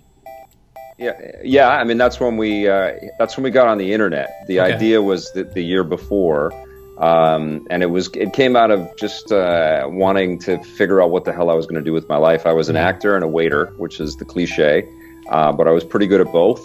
Um, but I got really fed up uh, waiting for someone to kind of understand that I had more to offer than uh, you know coming in and saying room service. I, I remember feeling like I did commercial auditions, and that was like the the straw that broke the camel's back. I used to go and and uh, audition for all kinds of stuff. I got a few, um, and I got some some TV roles and some stage roles, and I'm very grateful for those experiences. But uh, um, I remember not getting a part and all I had to say was walk in and, and deliver food and say room service. And I was like, okay, what what does it take to, you know, this is what I do. I deliver food to people all day as a waiter. I can't get a role as a, a guy that says room service. Okay, uh, but I just I thought. I, you know that and some of the, uh, the the embarrassing commercial auditions that I went out for was just like, man, am I going to just like grovel for work like this forever, or am I mm-hmm. going to come up with something that that I'm going to help to define and and uh, um, you know feel good about and feel like I'm I'm contributing? And I threw a hundred different ideas down, and the idea that I really zeroed in on was uh, an Entertainment Tonight Siskel and Ebert hybrid show around the video game culture uh, because I wanted to know more, and I figured that uh, there were tons of people out there that probably felt the same way. And I saw, you know, 14 or 15 video game magazines. I was collecting them all, by the by the way, uh, every month on uh, on racks, and I was spending three hundred dollars a month on video games. And you know, I was I was into acting and the arts and all that stuff, but I was also a massive gamer. And I thought there must be other people like this and so I drafted up a three pager on what the concept was and, and uh, started talking to game companies and television companies at the same time. And nobody ever said it was a bad idea. Everybody said it was a good idea, uh, but everybody was wondering why it hadn't been done before. And uh, well, the reason was that's kind of the thing is like you really pioneered something. I mean, there, like you said, there was you know Electronic Gaming Monthly and Game Fan and Game Informer, but that hadn't broken through the TV space. So where did that where did that vision come from? Uh, well, I you know, Entertainment Tonight used to be good. You know, and I don't mean to, to, to throw trash at them, but they used to have a cool show. It used to be about uh, talking to people that actually created things and visiting sets and talking about the manufacture of of dreams, and that was very inspiring to me. And I felt like. Uh, um, I would love to participate in something like that about a medium that was totally being ignored. There used to be a show in Canada called Video and Arcade Top 10, and I was in my 20s when that was on, and it was just an embarrassing show because it was A, engineered for children, uh, but B, sort of preying on their, uh, you know, uh, their desires to obtain whatever Nintendo game was being marketed to them. And Nintendo was the, the major partner and sponsor for them. And it was a good deal for Nintendo, but it, it just looked like this terrible infomercial that was just, sure. you know, people reading the backs of boxes up on uh, up on stage. And I, I just thought there's got to be more. You know, there's got to mm-hmm. be a cooler way to talk about this stuff. And let's go find out who actually makes this material and talk to them and visit these studios. And, uh, I think what it took was um, uh, like a, a, real persistence on my part, um, and I, I, really kind of was able to convey the concept in a pretty clear way that people understood. And um, you know, I think they people saw in me that I was really fired up to do this, and I was willing to to go the distance. And so people started to take some chances with me and uh, hadn't produced anything before, but I had assembled a pretty eclectic and, and talented group of people already um, that were fired up to, to go on this. And uh, I just, you know, I think what, what it is with stuff that people don't need but they want is you kind of have to make that sell job very easy to understand. You know, it almost has to be this thing that exists. Uh, and people go, well, why? Of course it should be there. You know, it's like they dug it up and, the, and there was already. And I think that's what Electric Playground kind of was. It was one of these pre-conceived kind of concepts that just seemed so clear. And I was just the guy that was saying it. And uh, of course, it made sense that there was a show like this talking about video games. And um, and and I think people just sort of got behind the concept and said, okay, well, let's give these guys a shot. And and we had to go and self syndicate at the beginning, and, and it was interesting because we went down the actually went on a road trip down the uh, west coast of the states, and I visited TV stations all the way down to Los Angeles. And we got our first signature at um, a Bellingham, Washington station called KVOS, which broadcast into Vancouver. Sat down with the general manager, showed him our demo thing that we had shot, and uh, and uh, it was pretty pretty cheeseball, but it was fun, and it was from the right place. And he watched it, and he said, "Yeah, that's good. I would like this show." And, and, and he said, "What would you need from me?" And I said, "Well, how about a letter?" And he said, "Okay, well, when would you like that?" And I said, "Well, how, how about right now?" Mm. And so he sat down at his at his typewriter I think. I don't think he had a computer. and he, uh, he, he drafted his letter and signed it, and that was our first um, uh, TV station to sign on, and we had official confirmation of that, and we got a few more, and then we went to. Uh, there's a convention for television called NATPE, which is not unlike tele, uh, E3, but it's all about TV shows and syndication. And and um, we had some good, interesting conversations. Always interesting conversations with different types of broadcasters and, and networks and things. But one of the things that came out of it is I met with a lot of people from uh, two Canadian outlets that are no longer Canadian media juggernauts. One of them was the, the Chum Group, which ran MuchMusic here in Canada and space and stuff. They eventually sold to Bell, the uh, the huge mobility company, or t- you know the, the huge uh, communications company. Uh, but I met with the Chum folks and I met with the Craig folks, and um, I told them we had U.S. deals already, and that was like, "Why you guys have sold into the states already? Of course, yeah, we'll take it, we'll take it." And so we piecemealed this network across Canada and down the west coast of the states, and and uh, scraped up some money from sponsors, and we went ahead with our first 13 um, season or 13 episode season in uh, 1997. And I still have the TV guide from our San Francisco affiliate, KBHK. We got great ratings there, by the way. I sound like Donald Trump, and uh, and uh, but I, it had um, uh, the guy that's on uh, Price is Right now. What's his name? Drew Carey. He had, it was the Drew Carey show back then, but he was on the cover, and then you know you flip through the pages, and there was uh, Electric Playground on the weekend there, and uh, yeah, we we uh, you know we we toughed it out. We we had to scrape money together. I eventually sold the company to. Um, I, I, sold the concept that I created around Electric Playground and the idea of making a TV show and, um, you know, uh, pretty elaborate web partnerships um, to uh, Boss Studios or Boss Game Studios. They used to make video games, but they also had an entertainment division. They were all owned by this other huge conglomerate uh, called um, Orca Bay and there was also cell phone money and, and, and, all of that. They were amazing partners, though, and they kind of escalated us to another level. They sold us to another group. That was a terrible experience, but we, we kept making content, and uh, that ended in me being able to buy the rights back to everything for my severance, basically, and uh, got some editing equipment out of there. And then in 2002, G4 was launching, and um, I negotiated a deal to do six episodes of Judgment Day, which was our first show with uh, with G4, which was Tommy and I reviewing video games every week. And all we had in 2002, we had no contracts, no deals, nothing in place for EP anywhere, but we had this little bit of money coming in from uh, uh, our Judgment Day, Judgment Day deal, and it was all based on if those six did all right, we would get another order for maybe six or seven more, and so we just kept stacking them and stacking them. And my team was was amazing all the way through, and uh, you know, prepared to just give everything they had to make a good show. And and we all saw the opportunity, and we worked our butts off. And and it, there was always this threat that it was going to end, you know, that it was going to not go forever because most TV doesn't. And uh, somehow we just kept getting a contract after another contract. We started working with Turner. We did the GameTap News show for them, and um, won an Emmy for that work, and, and we did the first HD show with a show called The Art of Play, uh, which was for Rainbow Media. They had a, um, a network, I think, called Gameplay or something.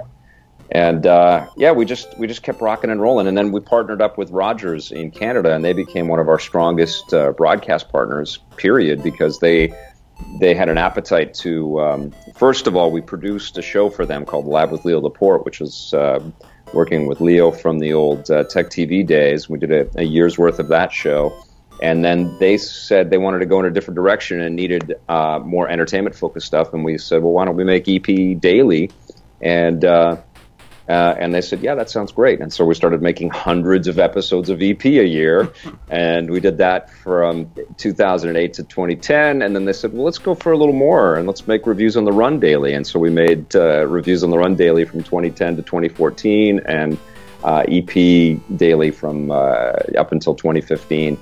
Um, and we grew in scale and had teams in different cities and, and uh, covered everything cool every single day. And so that's what I've been trying to kind of maintain with much a much smaller footprint, but with also the immediacy of the internet and and uh, a lot of the disciplines that we sort of picked up along the way making our TV content. But I've uh, I've had a tremendous you know, good fortune and good luck, and I've also worked hard to have that luck, and uh, tried my best to be a good partner with the people that we work with along the way. It's it sounds from your story, and and man, that's an incredible story because, like I said, John and I were along for the ride. I mean, I remember when G4 launched, and just thinking it was the greatest thing ever. And Yeah. I will I will say this: out of all the shows that they produced, so many of them seemed so scripted and so canned, and you could tell Yeah. they were actors. Yeah, But you and Tommy, like you brought it. You could see the the dedication to the medium that you guys had. Um, but you Yep. talk you talk about all this, and I I get like a mix of both, you know, fondness for those days, and also kind of like a you're kind of done with the bureaucracy of, of deals and partnerships. Is there a little bit of liberation in what you have now with just being online, or do you miss it? Do you wish? You, are there still efforts to put EP back on television? I love what we're doing now, absolutely. Um, but you're absolutely right. I mean, I, I we did have the freedom and the autonomy, partially because we were alone still in the space. You know, there were uh, like the game trailer show started up, uh, and that ran for a while, and X Play. Um, and some of the G4 content, but EP was kind of a distinct thing because we were a broadcast show, um, you know, on major stations, especially in Canada for a long time, and then in the states. Uh, in our last few years, we were on all kinds of amazing stations. Um, but people left us alone. They trusted what we were all about, and they trusted our uh, our uh, disciplines and, the, and our strategies with this stuff. And yeah, I was never a prompter guy. We were never sort of focused so much on on um, y- you know worrying about the script. And I don't mean to offend any writers or anything like that out there, but I felt like always that it was more important to have a very personal, real, non-scripted, honest uh, conversation with people um, through the camera, and I felt that people really picked up on that. And a huge inspiration I, uh, from that, or to, to achieve that, was the uh, the arguments that Siskel and Ebert would have. You know, those moments were magic, right? Like they would turn away from reading the prompter and the sort of note for note stuff that they had to do to deliver their their things about the movie. And then they would talk to each other and they would get into it. And that moment was always television magic every week. And so I wanted to tap into that. And the other huge um, influence was was uh, the MuchMusic VJ kind of style of delivery in Canada. Um, I didn't really know it at the time but they were such a um, um, you know renegade way of producing. It's, it, it stems from not having too many people and just being self-sufficient. And uh, it's a good philosophy especially in this internet age right? And so i kind of feel like we were making um, very internet friendly honest television for a decade and a half maybe before youtube and the internet video t- stuff started to happen. And so it's been a pretty you know at least um, production wise it's been a pretty easy transition for me to talk to the camera this way um, and so I would like to do that again with a broadcaster that understands the power of uh, reaching people through things like this, through vehicles like yours, and through YouTube and everything like that. And um, I'm certain that they exist out there, but I don't have a. I'd rather, and I've always felt this way. I've, I would rather make things than talk about making things. I've always produced like that. I could always have waited for bigger deals and negotiated here, negotiated there, and pitted people together. And, you know, I turned down some things and chose some things that were less about a big payout and more about a continued amount of production work because I like that idea. The reward isn't the payoff the, for me. The reward is being able to make this happen and work and um, feel good about your life every day. You know, otherwise I would have produced something else. You know, if I didn't really give a shit about being a a, uh, a producer in this medium, I would have just been a producer because I've got the chops to produce anything. Trust me, by this point, right? I, I could have made any any kind of reality garbage that you could dream of, but I hate that shit and I don't want to be involved in it. And I would rather do this and make less money, but at least be able to do this kind of work. And I'm certain that there is a broadcast partner that would fit with the rhythms that I have um, that would see the wins in working with me and, and helping me foster another team of people that, that uh, could kick some serious ass in this space. Um, but I know that there's a lot of worry and concern and frustration and risk aversion uh, in that world right now. And because there aren't a lot of other you know competing uh, entities out there that are having success in this space in television there's no clear solution for me to just point over there and say see they're doing that but you know you could do this. And you know a lot of what i've learned has been about you know resource management and and keeping things lean and uh, efficient and um, user friendly and real.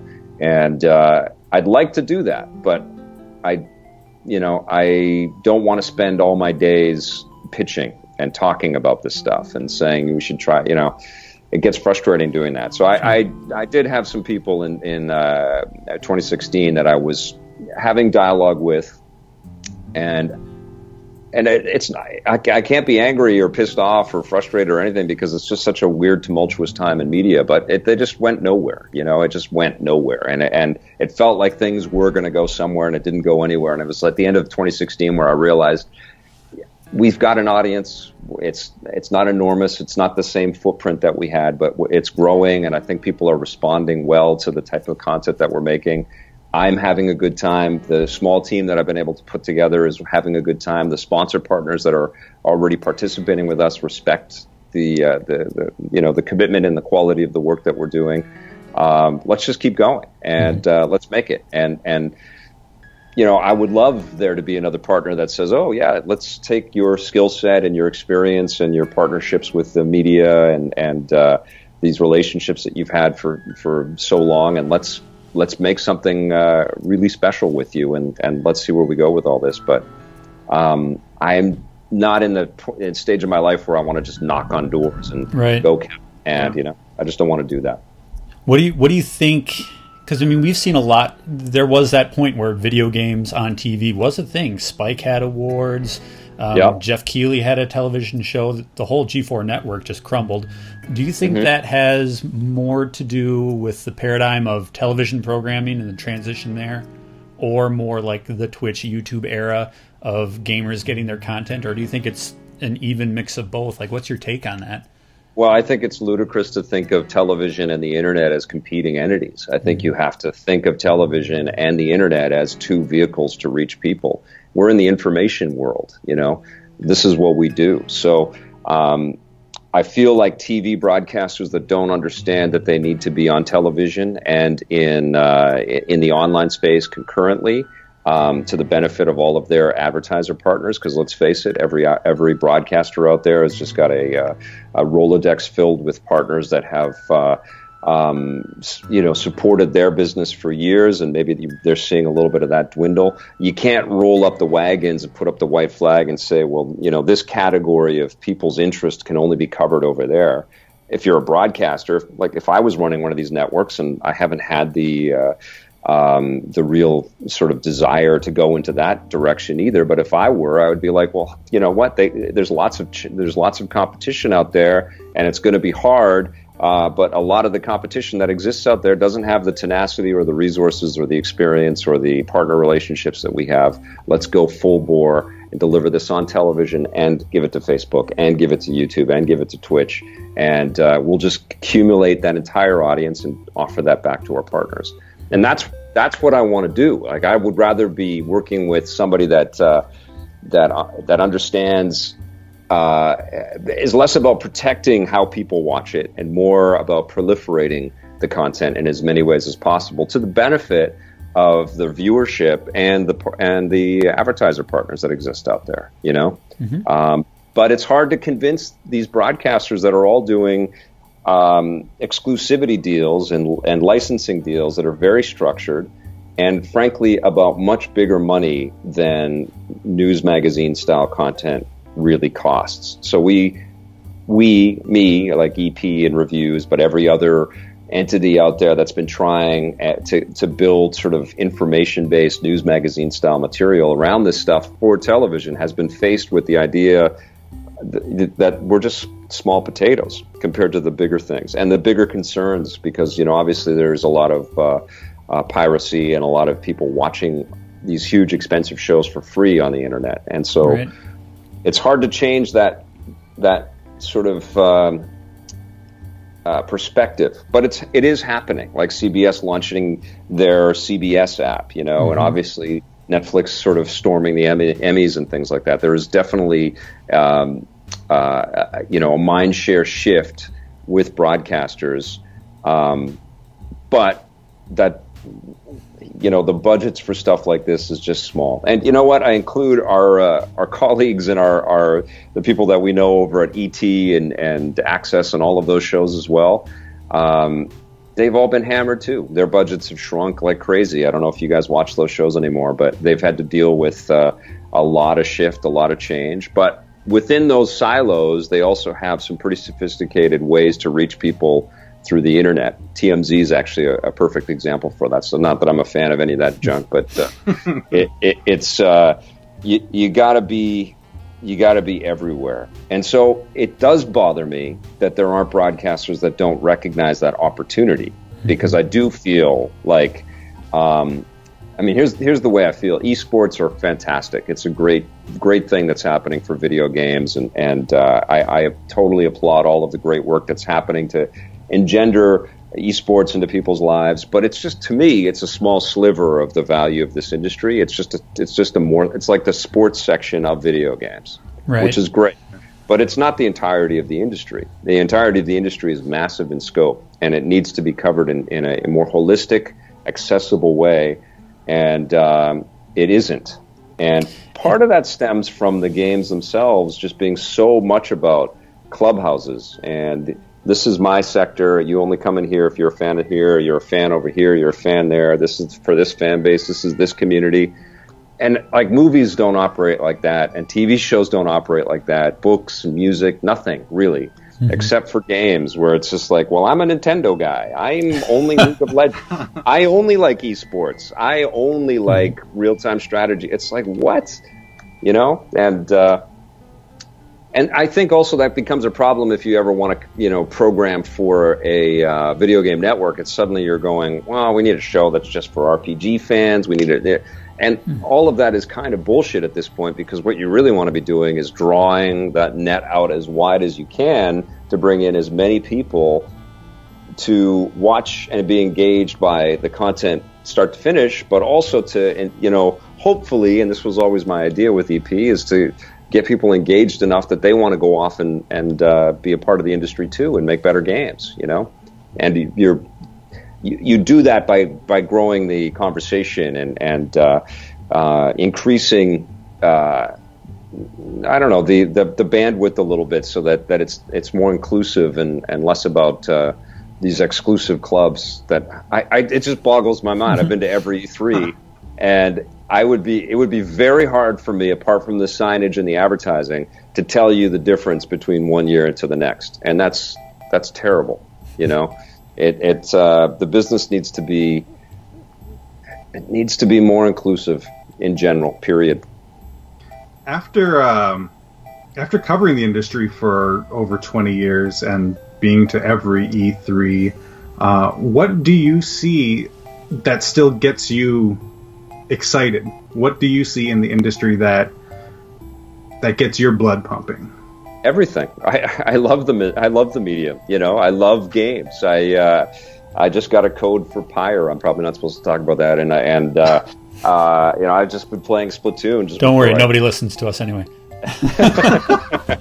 you know, and it, it's it's exciting every time. And and what's frustrating for me, and I'm sure for anybody, Jeff, and anybody in my position that has had the opportunity to um, employ people on a regular basis to keep up with all of this is that I can't keep up with all of it. That's that's the one frustration that I have right now is that the, I'm I'm I'm basically being begged every day to cover things like we used to be able to cover them, and I can't, and that's frustrating because it deserves to be. It deserves to have, uh, you know, different colleagues of mine go to studios to uncover more and get exclusive interviews on a regular, you know, mm-hmm. cycle of, uh, yeah, you, you, know, repeat.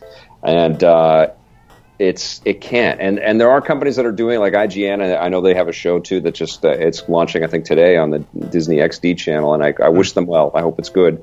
Um, and there are a few places that are, are are able to kind of navigate through all of this, but so much content out there and I, I, think it's great, but so much content out there is is um, pundits and and experts, and um, uh, you know, people in, in game rooms just talking to the camera and sort of, uh, you know, speculating or pontificating or, or uh, um, there's a lot of a lot of hearsay, you know, as opposed to connecting and communicating. There's a lot of hostility and a lot of anger too, which really mm-hmm. that it bothers me because there, there shouldn't be. You know, like I know the game game makers are making a lot of mistakes, and the DLC and the patches and the uh, uh, the amount of passwords, and there's a lot of frustrations around the, and it comes down to that inclusiveness and that accessibility.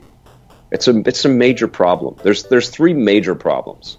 There's there's a discoverability issue. There's too much stuff, so there's a bit of a uh, too much choice, which is exciting, but if you don't have, it's overwhelming yeah, if you and if you don't have the apparatus around that to help guide people to different things that might be encouraging for them. And I know it exists in totality when you can figure out what YouTuber and what Twitch streamer is appropriate for your tastes, but you have to put in the legwork to find those people. Mm-hmm. Um, so there, that's one of the issues, and the other issue is, uh, you know, the inclusivity, the idea that you know the the uh, the stores and the communities and the uh, the discussions around games can be a little hostile. You know, they can be a little less than friendly to everyone, and I, think that needs to evolve. You know, I think that you kind of have to think of uh, mature entertainment industries and recognize how much evolution they went through to, and this goes right to the sporting leagues and everything how did they become a part of everyday kind of subsistence? You know, like everyone needs to know about movies and TV shows and and uh, um, on some level, and I, I, don't mean to paint everybody as obsessive for all that stuff, but I just feel like games have just carved out all of these different ways to exclude people, and they should flip that around and say, um, we're going to make it easier, we're going to make it, you know, less expensive, we're going to make it more consumer friendly, um, and and I and I think that third thing is about that accessibility. You know, like it's it's uh, it's it's still too hard to just plug plug something in and know if it's going to work all the time. You know, like you take home a game and it's you stick it in and and uh, you're going to wait 45 minutes before you go and and did I get is the right compatible machine? with this version? Yeah. Or yeah.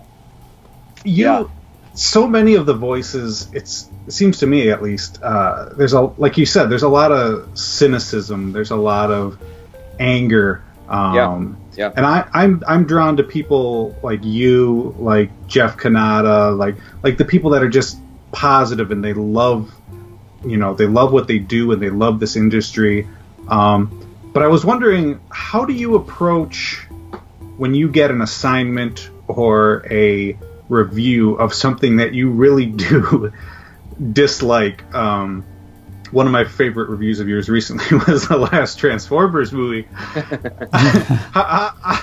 you know, it's like, how do you approach when you get an assignment for something that you really just dislike? You still seem like you're having fun enjoying and reviewing bullshit. you, you're like the happiest yeah. guy ever. Is that a Canadian thing? I, I, I don't, I, you know, I, I, always in my mind is that appreciation for how privileged I am to be able to do what I do, you know? And, you know, you guys are dads and you know this, right? There are real problems and real issues and real things that make adulting tough, you know? And to be able to, um, be indulgent enough to escape into this medium, no matter how shitty it might be, uh, it's always a privilege, and I never forget that. And the other thing that I don't forget, and I think Cannata probably you know appreciates this too, when you build something from nothing, which is what I did with Electric Playground, and he did with Totally Rad Show, and about seventy-five other things that he's built since then.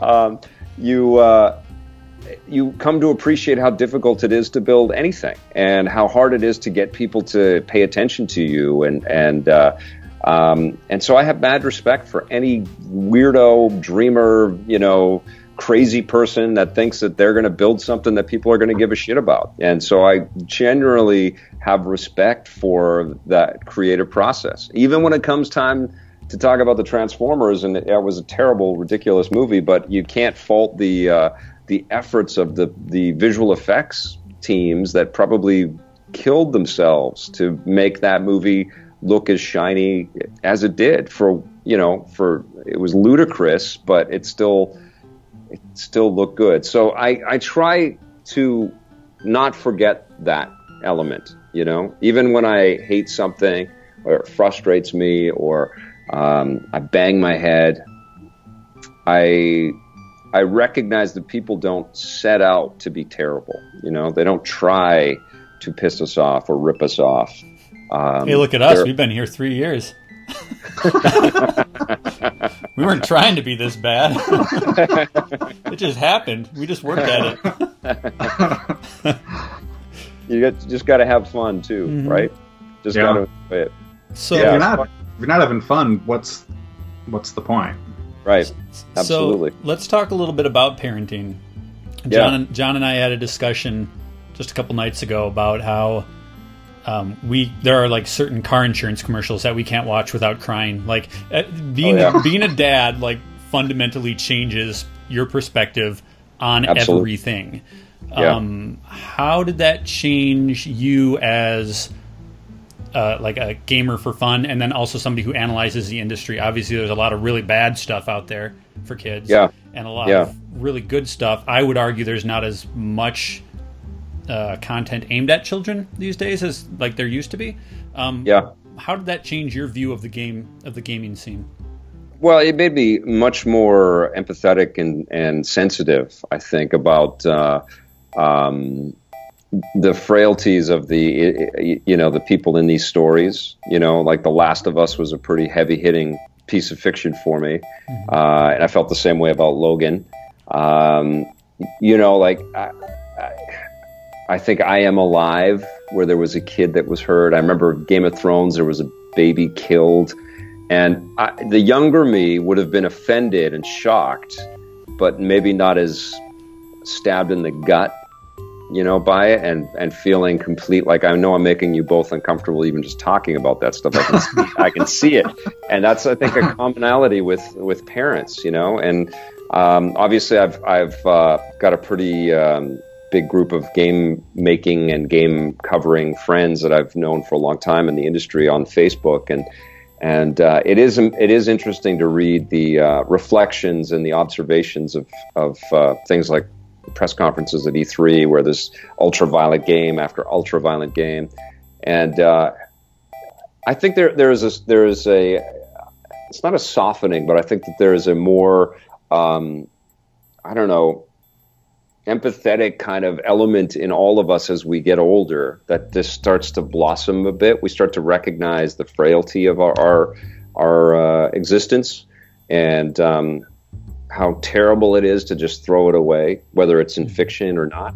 And uh, and also, I think there there is an ability to understand that, especially when it comes to games, is that they can offer more than that too you know? So there is that frustration of no you can go deeper with this. So even if you are having incredibly violent sequences and consequences like in uh, the last of us it's from an emotional truth that uh, is just devastating to experience but you you crave that and you, n- you never want it to end and you can appreciate it uh, to profound levels you know? Um, but I, I have been also finding how joyous it is because I haven't really like Ruby's only five, my daughter's five, so she hasn't really picked up the controller and started playing stuff on her own. She's a little hesitant to do that, but we've played some games together, and I've been able to kind of see this fiction and these worlds through her eyes, and and it's uh, it's really amazing. Like she she will remember details about um, uh, characters and and uh, races and um, uh, you know, the, the, sort of elaborate lore in Zelda Breath of the Wild more than I will, you know, and she'll remember that we saw something over on that mountain and we got to go back to that mountain. And it's incredible for me to see that, you know. The day that's my, such a familiar. My, yeah, the day my three-year-old son picked up a broom and hit me with it and called it his master sword, it was like, I've done something right. yeah, and my daughter, you know, I'd be playing and like you said, she would remember all these details far better than I could. You know, Yeah. Dad, don't you remember talking to that one guy in that one village, the, this village over here? And I, I couldn't believe how much she was absorbing it, and and not just you know even when we were playing the game, but like when I'd be tucking her into bed at night, and she'd be like, "Dad, tell me tell me a story about Zelda and Link," and Yeah. it was just like How old is she she? was uh nine. She's nine. Yeah. Yeah, so she was completely engrossed in that. Yeah, it's it's amazing, right? And uh, yeah, my my daughter's always been like, go back to the Zoras. It's like we spent so much time with the Zoras, kid. We're not back to the Zoras anymore. We have Zora, we're Zora'd out.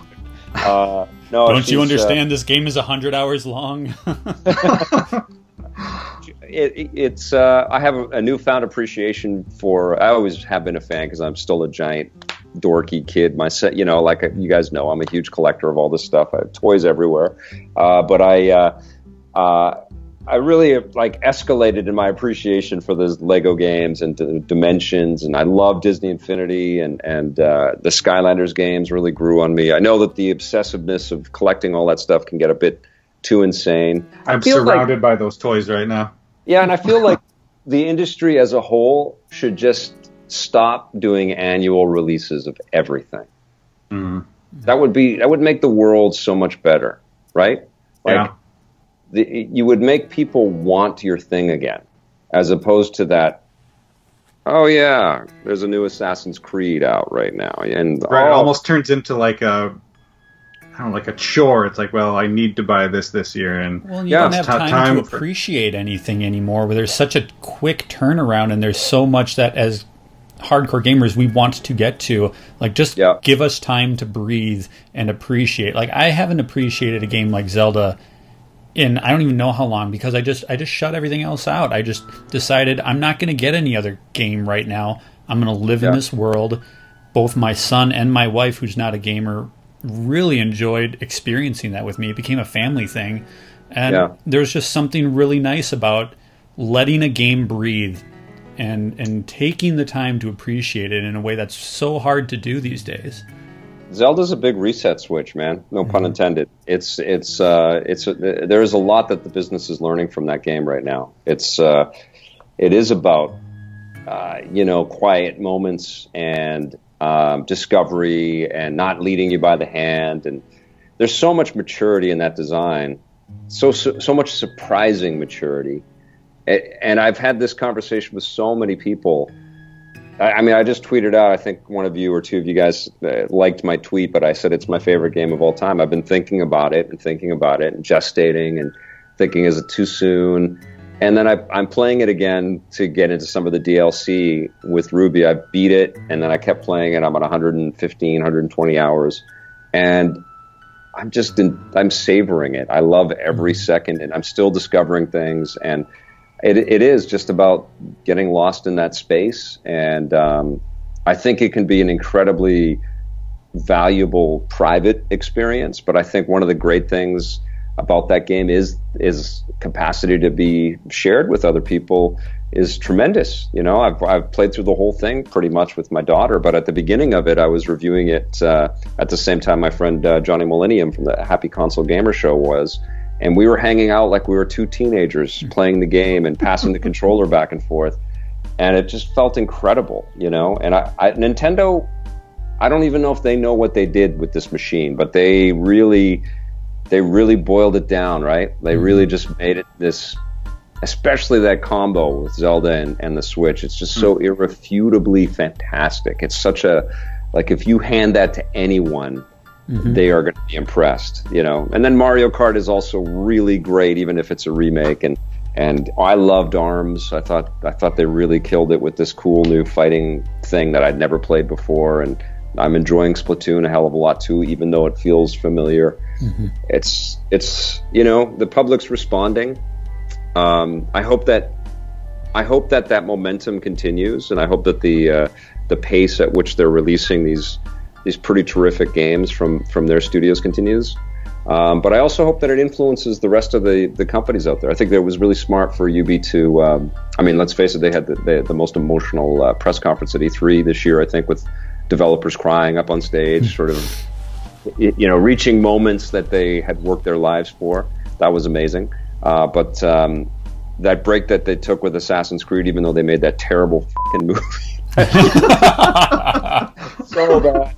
Uh, but they they took the break, and now I'm excited to play Origins again, and and uh, you know the stuff that they've been doing around um, uh, Rainbow Six has been smart. You know, just com- you know adding new content and sort of growing that as it as it's been out there. Um, I I hope that the other big guys are learning from some of those things. You know, and. Yeah. Uh, yeah, we get that that accessibility and that inclusiveness. Yeah, there Yeah. you go. Yeah. Um, so with your career in journalism, gaming journalism, um, you know, from from what I read and what I hear, because we're not real journalists here, we're just No, we're not even pretend journalists. like like Tony Stark said, we're just bloggers. Um, you know, a big part of your job is long hours and traveling all across, you know, the world to these different events covering Yeah. games.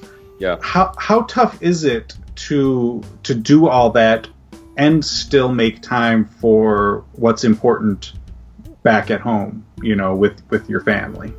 It's been, um, I think it's, you know, one of the things that I've been able to do is bring my wife and my daughter with me on a lot of my trips. Yeah. And we've been able to see a large part of the world together uh, through this. And like she came to London um, when we went to, uh, they came, both came to London when we went for Assassin's Creed Syndicate, uh, when we went to go see, um, uh, to Dice to go see Star Wars Battlefront. They came to Stockholm.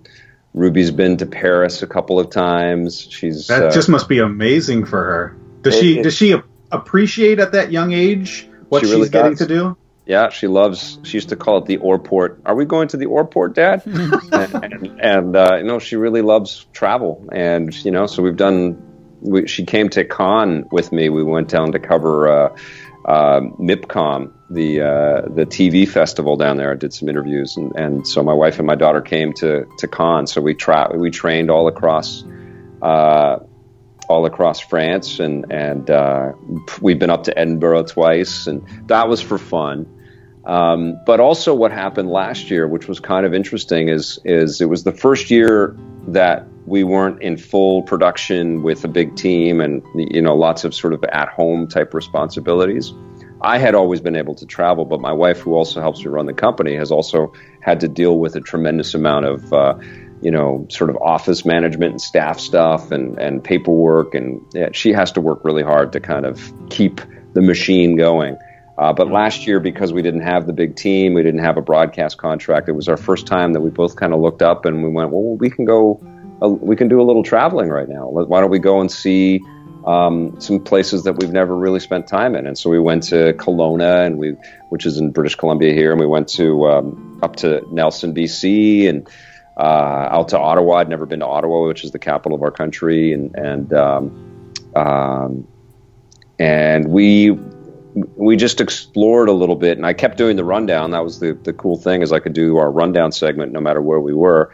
Um, but my daughter's been very fortunate to be able to be a part of that. Now there is this.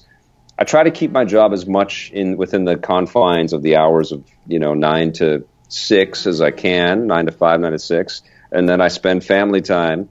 And then generally, my daughter is asleep by uh, nine thirty, sometimes ten, um, and uh, and then that's when I sneak back down and try to stay awake and play some games and watch a show or a movie or something like that.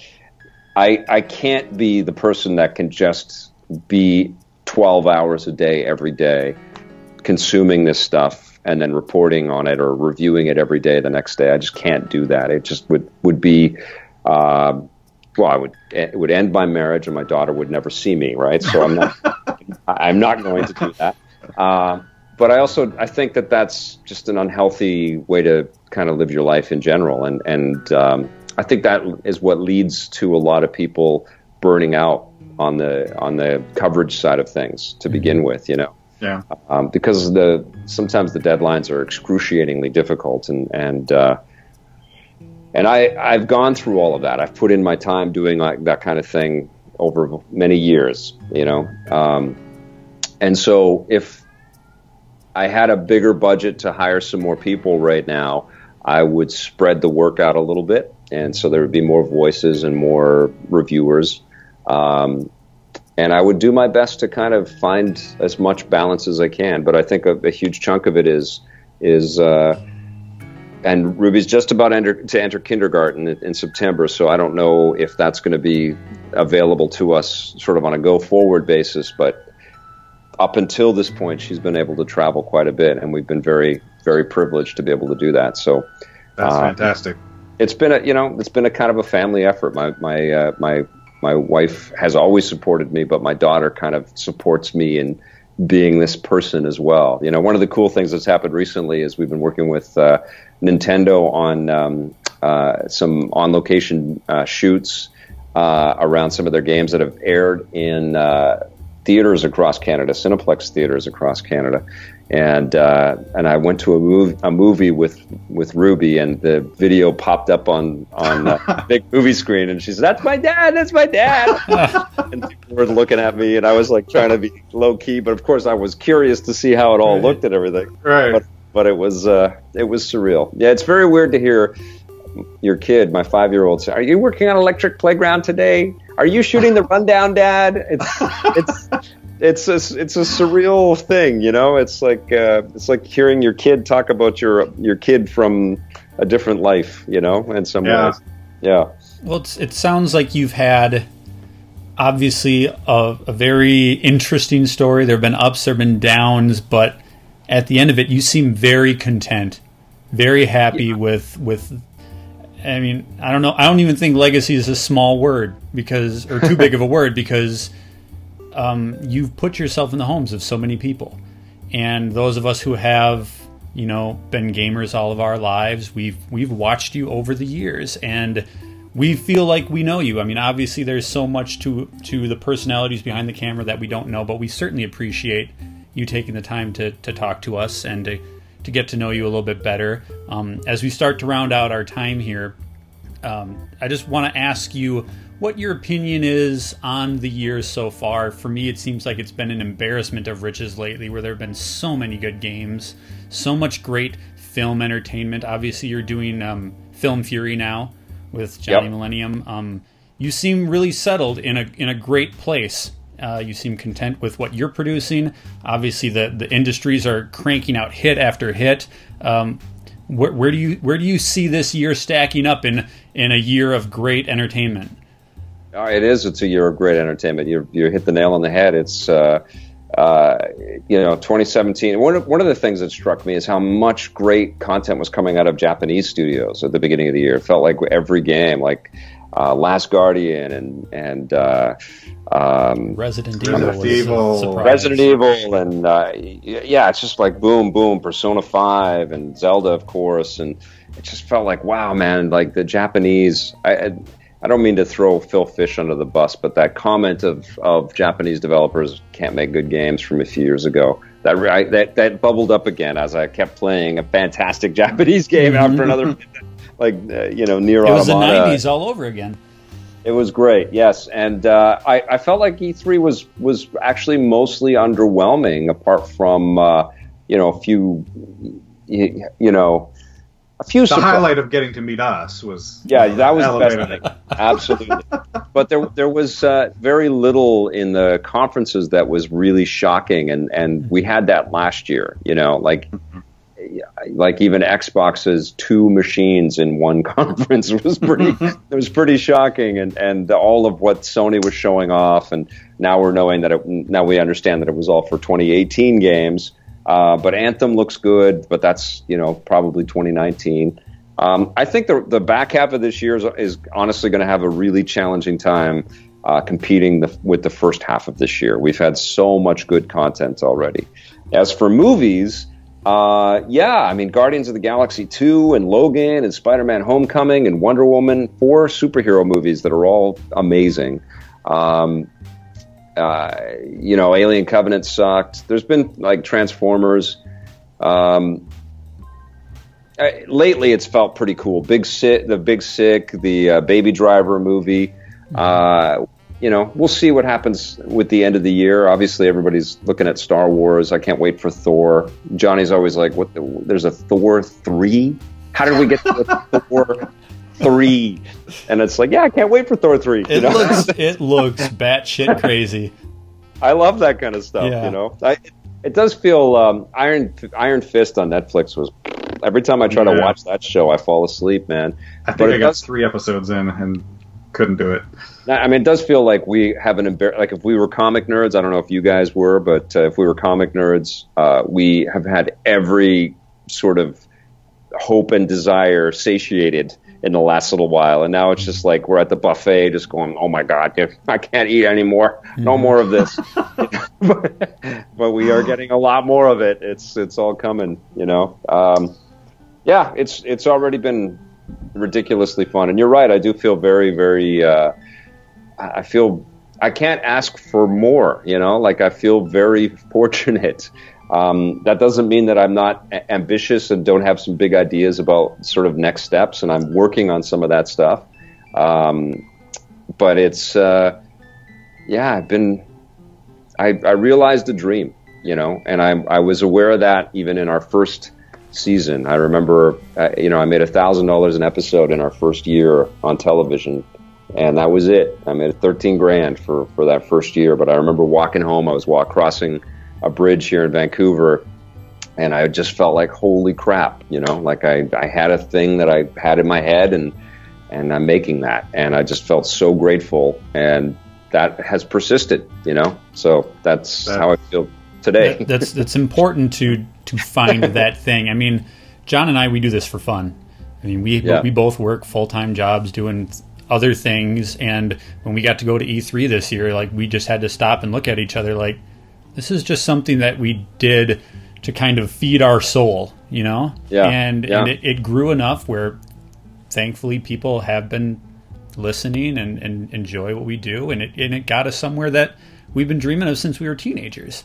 So, well, the minute you take any of this stuff for granted, anything, anything in your life, your family, your health, anything, you take it for granted, is the minute that you're going to have that slapped in your face. You know, you've got to remember how lucky you are to have every minute that you have, you know, mm-hmm. and you gotta you gotta celebrate, man. Like you don't know when it's when it's done, right? So enjoy it while you got it. And you know, like uh, I, I've seen a lot of people just squander those opportunities by thinking they they can't see outside of their moment Right, and right. you kind of you kind of have to you kind of have to, pu- to pull the camera back and recognize you know Christ I mean, it's it's pretty easy to get dark now too, right? It's pretty easy to just look at a map and go, "Holy, th- those people mm. are screwed," you know. Mm. You know, just by the, the the geography that they're they happen to have been born in. They've got issues that they are going to contend with for their whole life, and so anybody that's on the other side of something like that that that uh, can enjoy the indulgences of of uh, the entertainment space and and the, uh, the, the luxuries that we have, and if you can't find a way to appreciate that and enjoy that, then um, you know I'm being over overly general here, but it's. Uh, it, I I have always had the ability to kind of pull back a bit and appreciate that uh, things are yeah. good. yeah. Well, thank you. I mean, thank you not only for for joining us for this, but thank you also for 20 years of positivity. is that a real word? Positivity. Almost. Positivity. Yeah. Positivity. there you go. well, don't Nailed worry, it. we'll edit that. It'll be better. Just, just, yeah. Thank you so much for for all you've done. Um, for all these years. And thank you for being with us today. Oh, this was awesome, guys. Thank you for uh, having patience. I know that we've been talking about doing this for a long time, and I, uh, I'm very flattered, and, and I would love to come back sometime if, if uh, you guys will have me. Absolutely. Invitation's always it. there. Yeah. Awesome. All right, well, thank good you, luck Victor. with uh, everything that you're working on, and, and uh, don't forget to have a, a great time. And, you know, like one thing that I will tell you guys is that the business as it was for me, and I'm sure it remains, is, and I think you guys are discovering that. You're at E3. It's uh, it's incredibly open, and it's still defining itself. And uh, there are there is ego and there are people that are you know harder to reach than than uh, others for sure but generally people are pretty receptive and responsive and friendly and open and uh, you know you, I think you guys should extend that opportunity to have more guests and I think you'll be surprised at who shows up and who you have a good time with Definitely. Great advice. Thank you. yeah um, my, my pleasure thanks for having me on you guys All right. Have a Thanks good a night. lot. All right take care Thanks. bye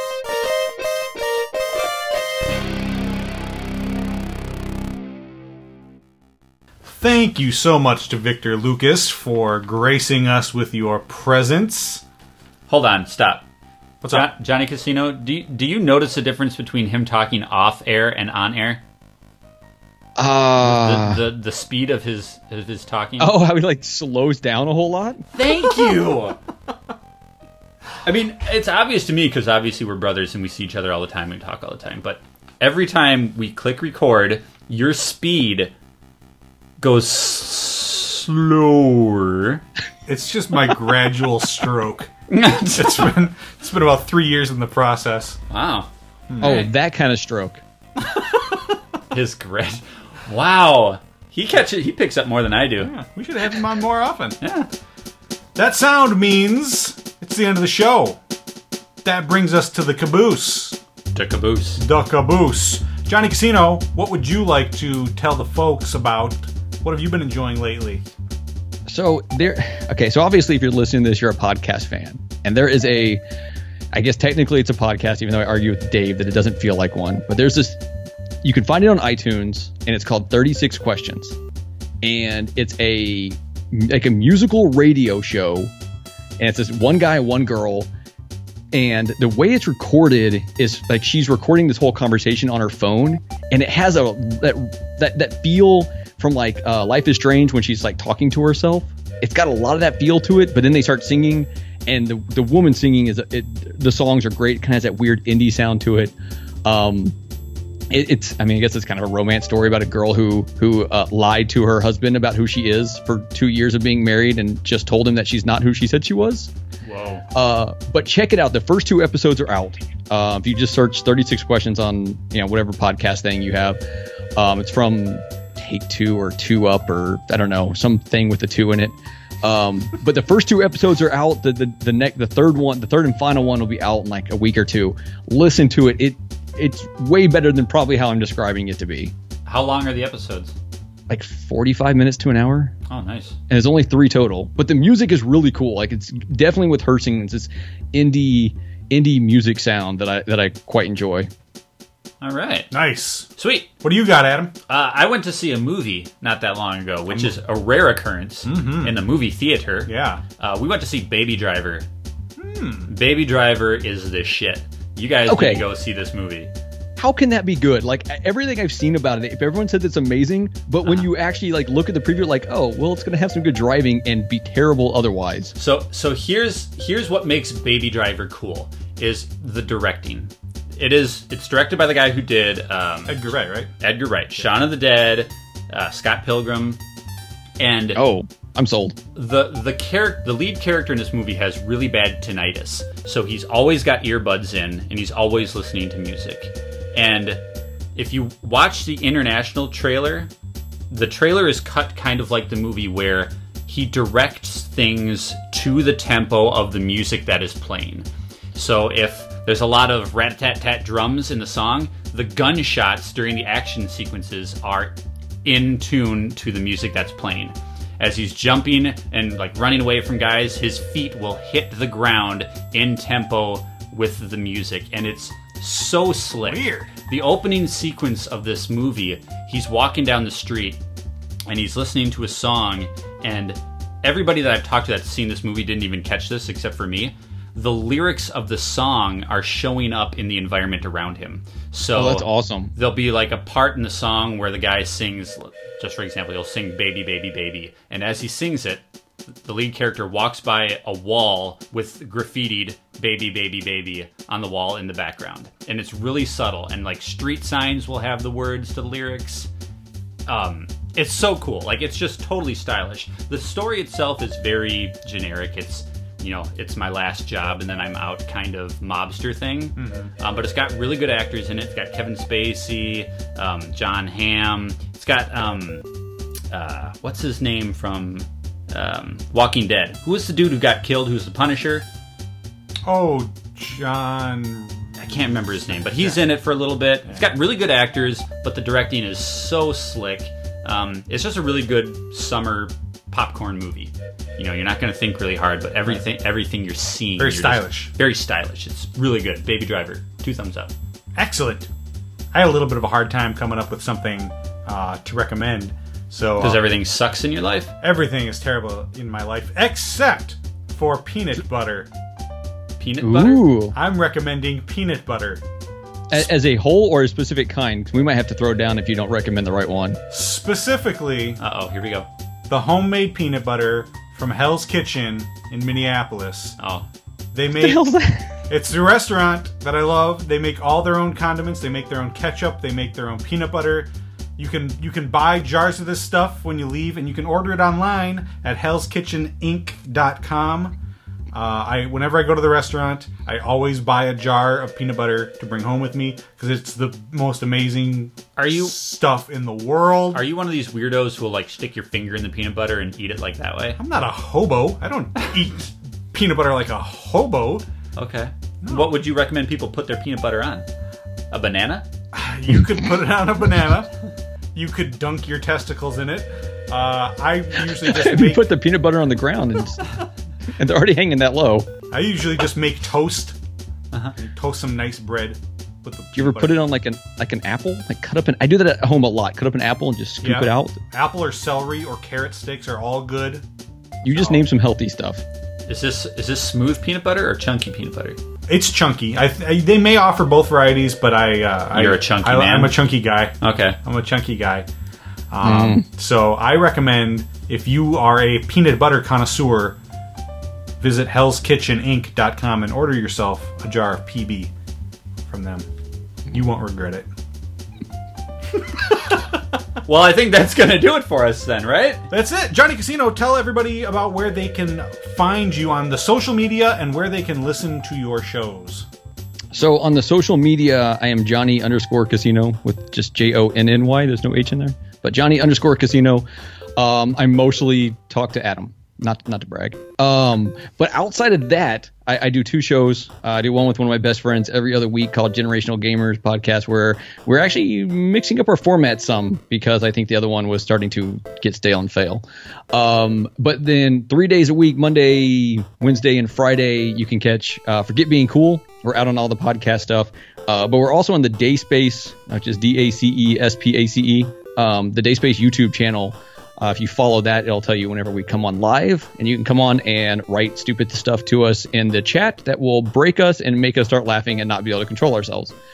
Um, True story. when when he airs in the in the mornings, um, I don't listen to them live. I listen to them on the podcast podcast feed. Yep.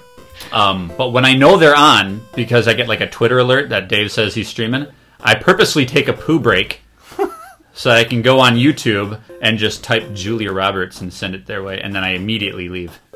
yes, this, this is a very true thing because Dave doesn't know who Julia Roberts is. Yeah.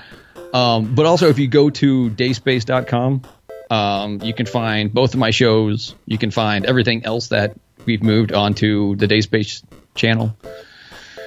And that's where I'm at. That's me. Nice. You're the man.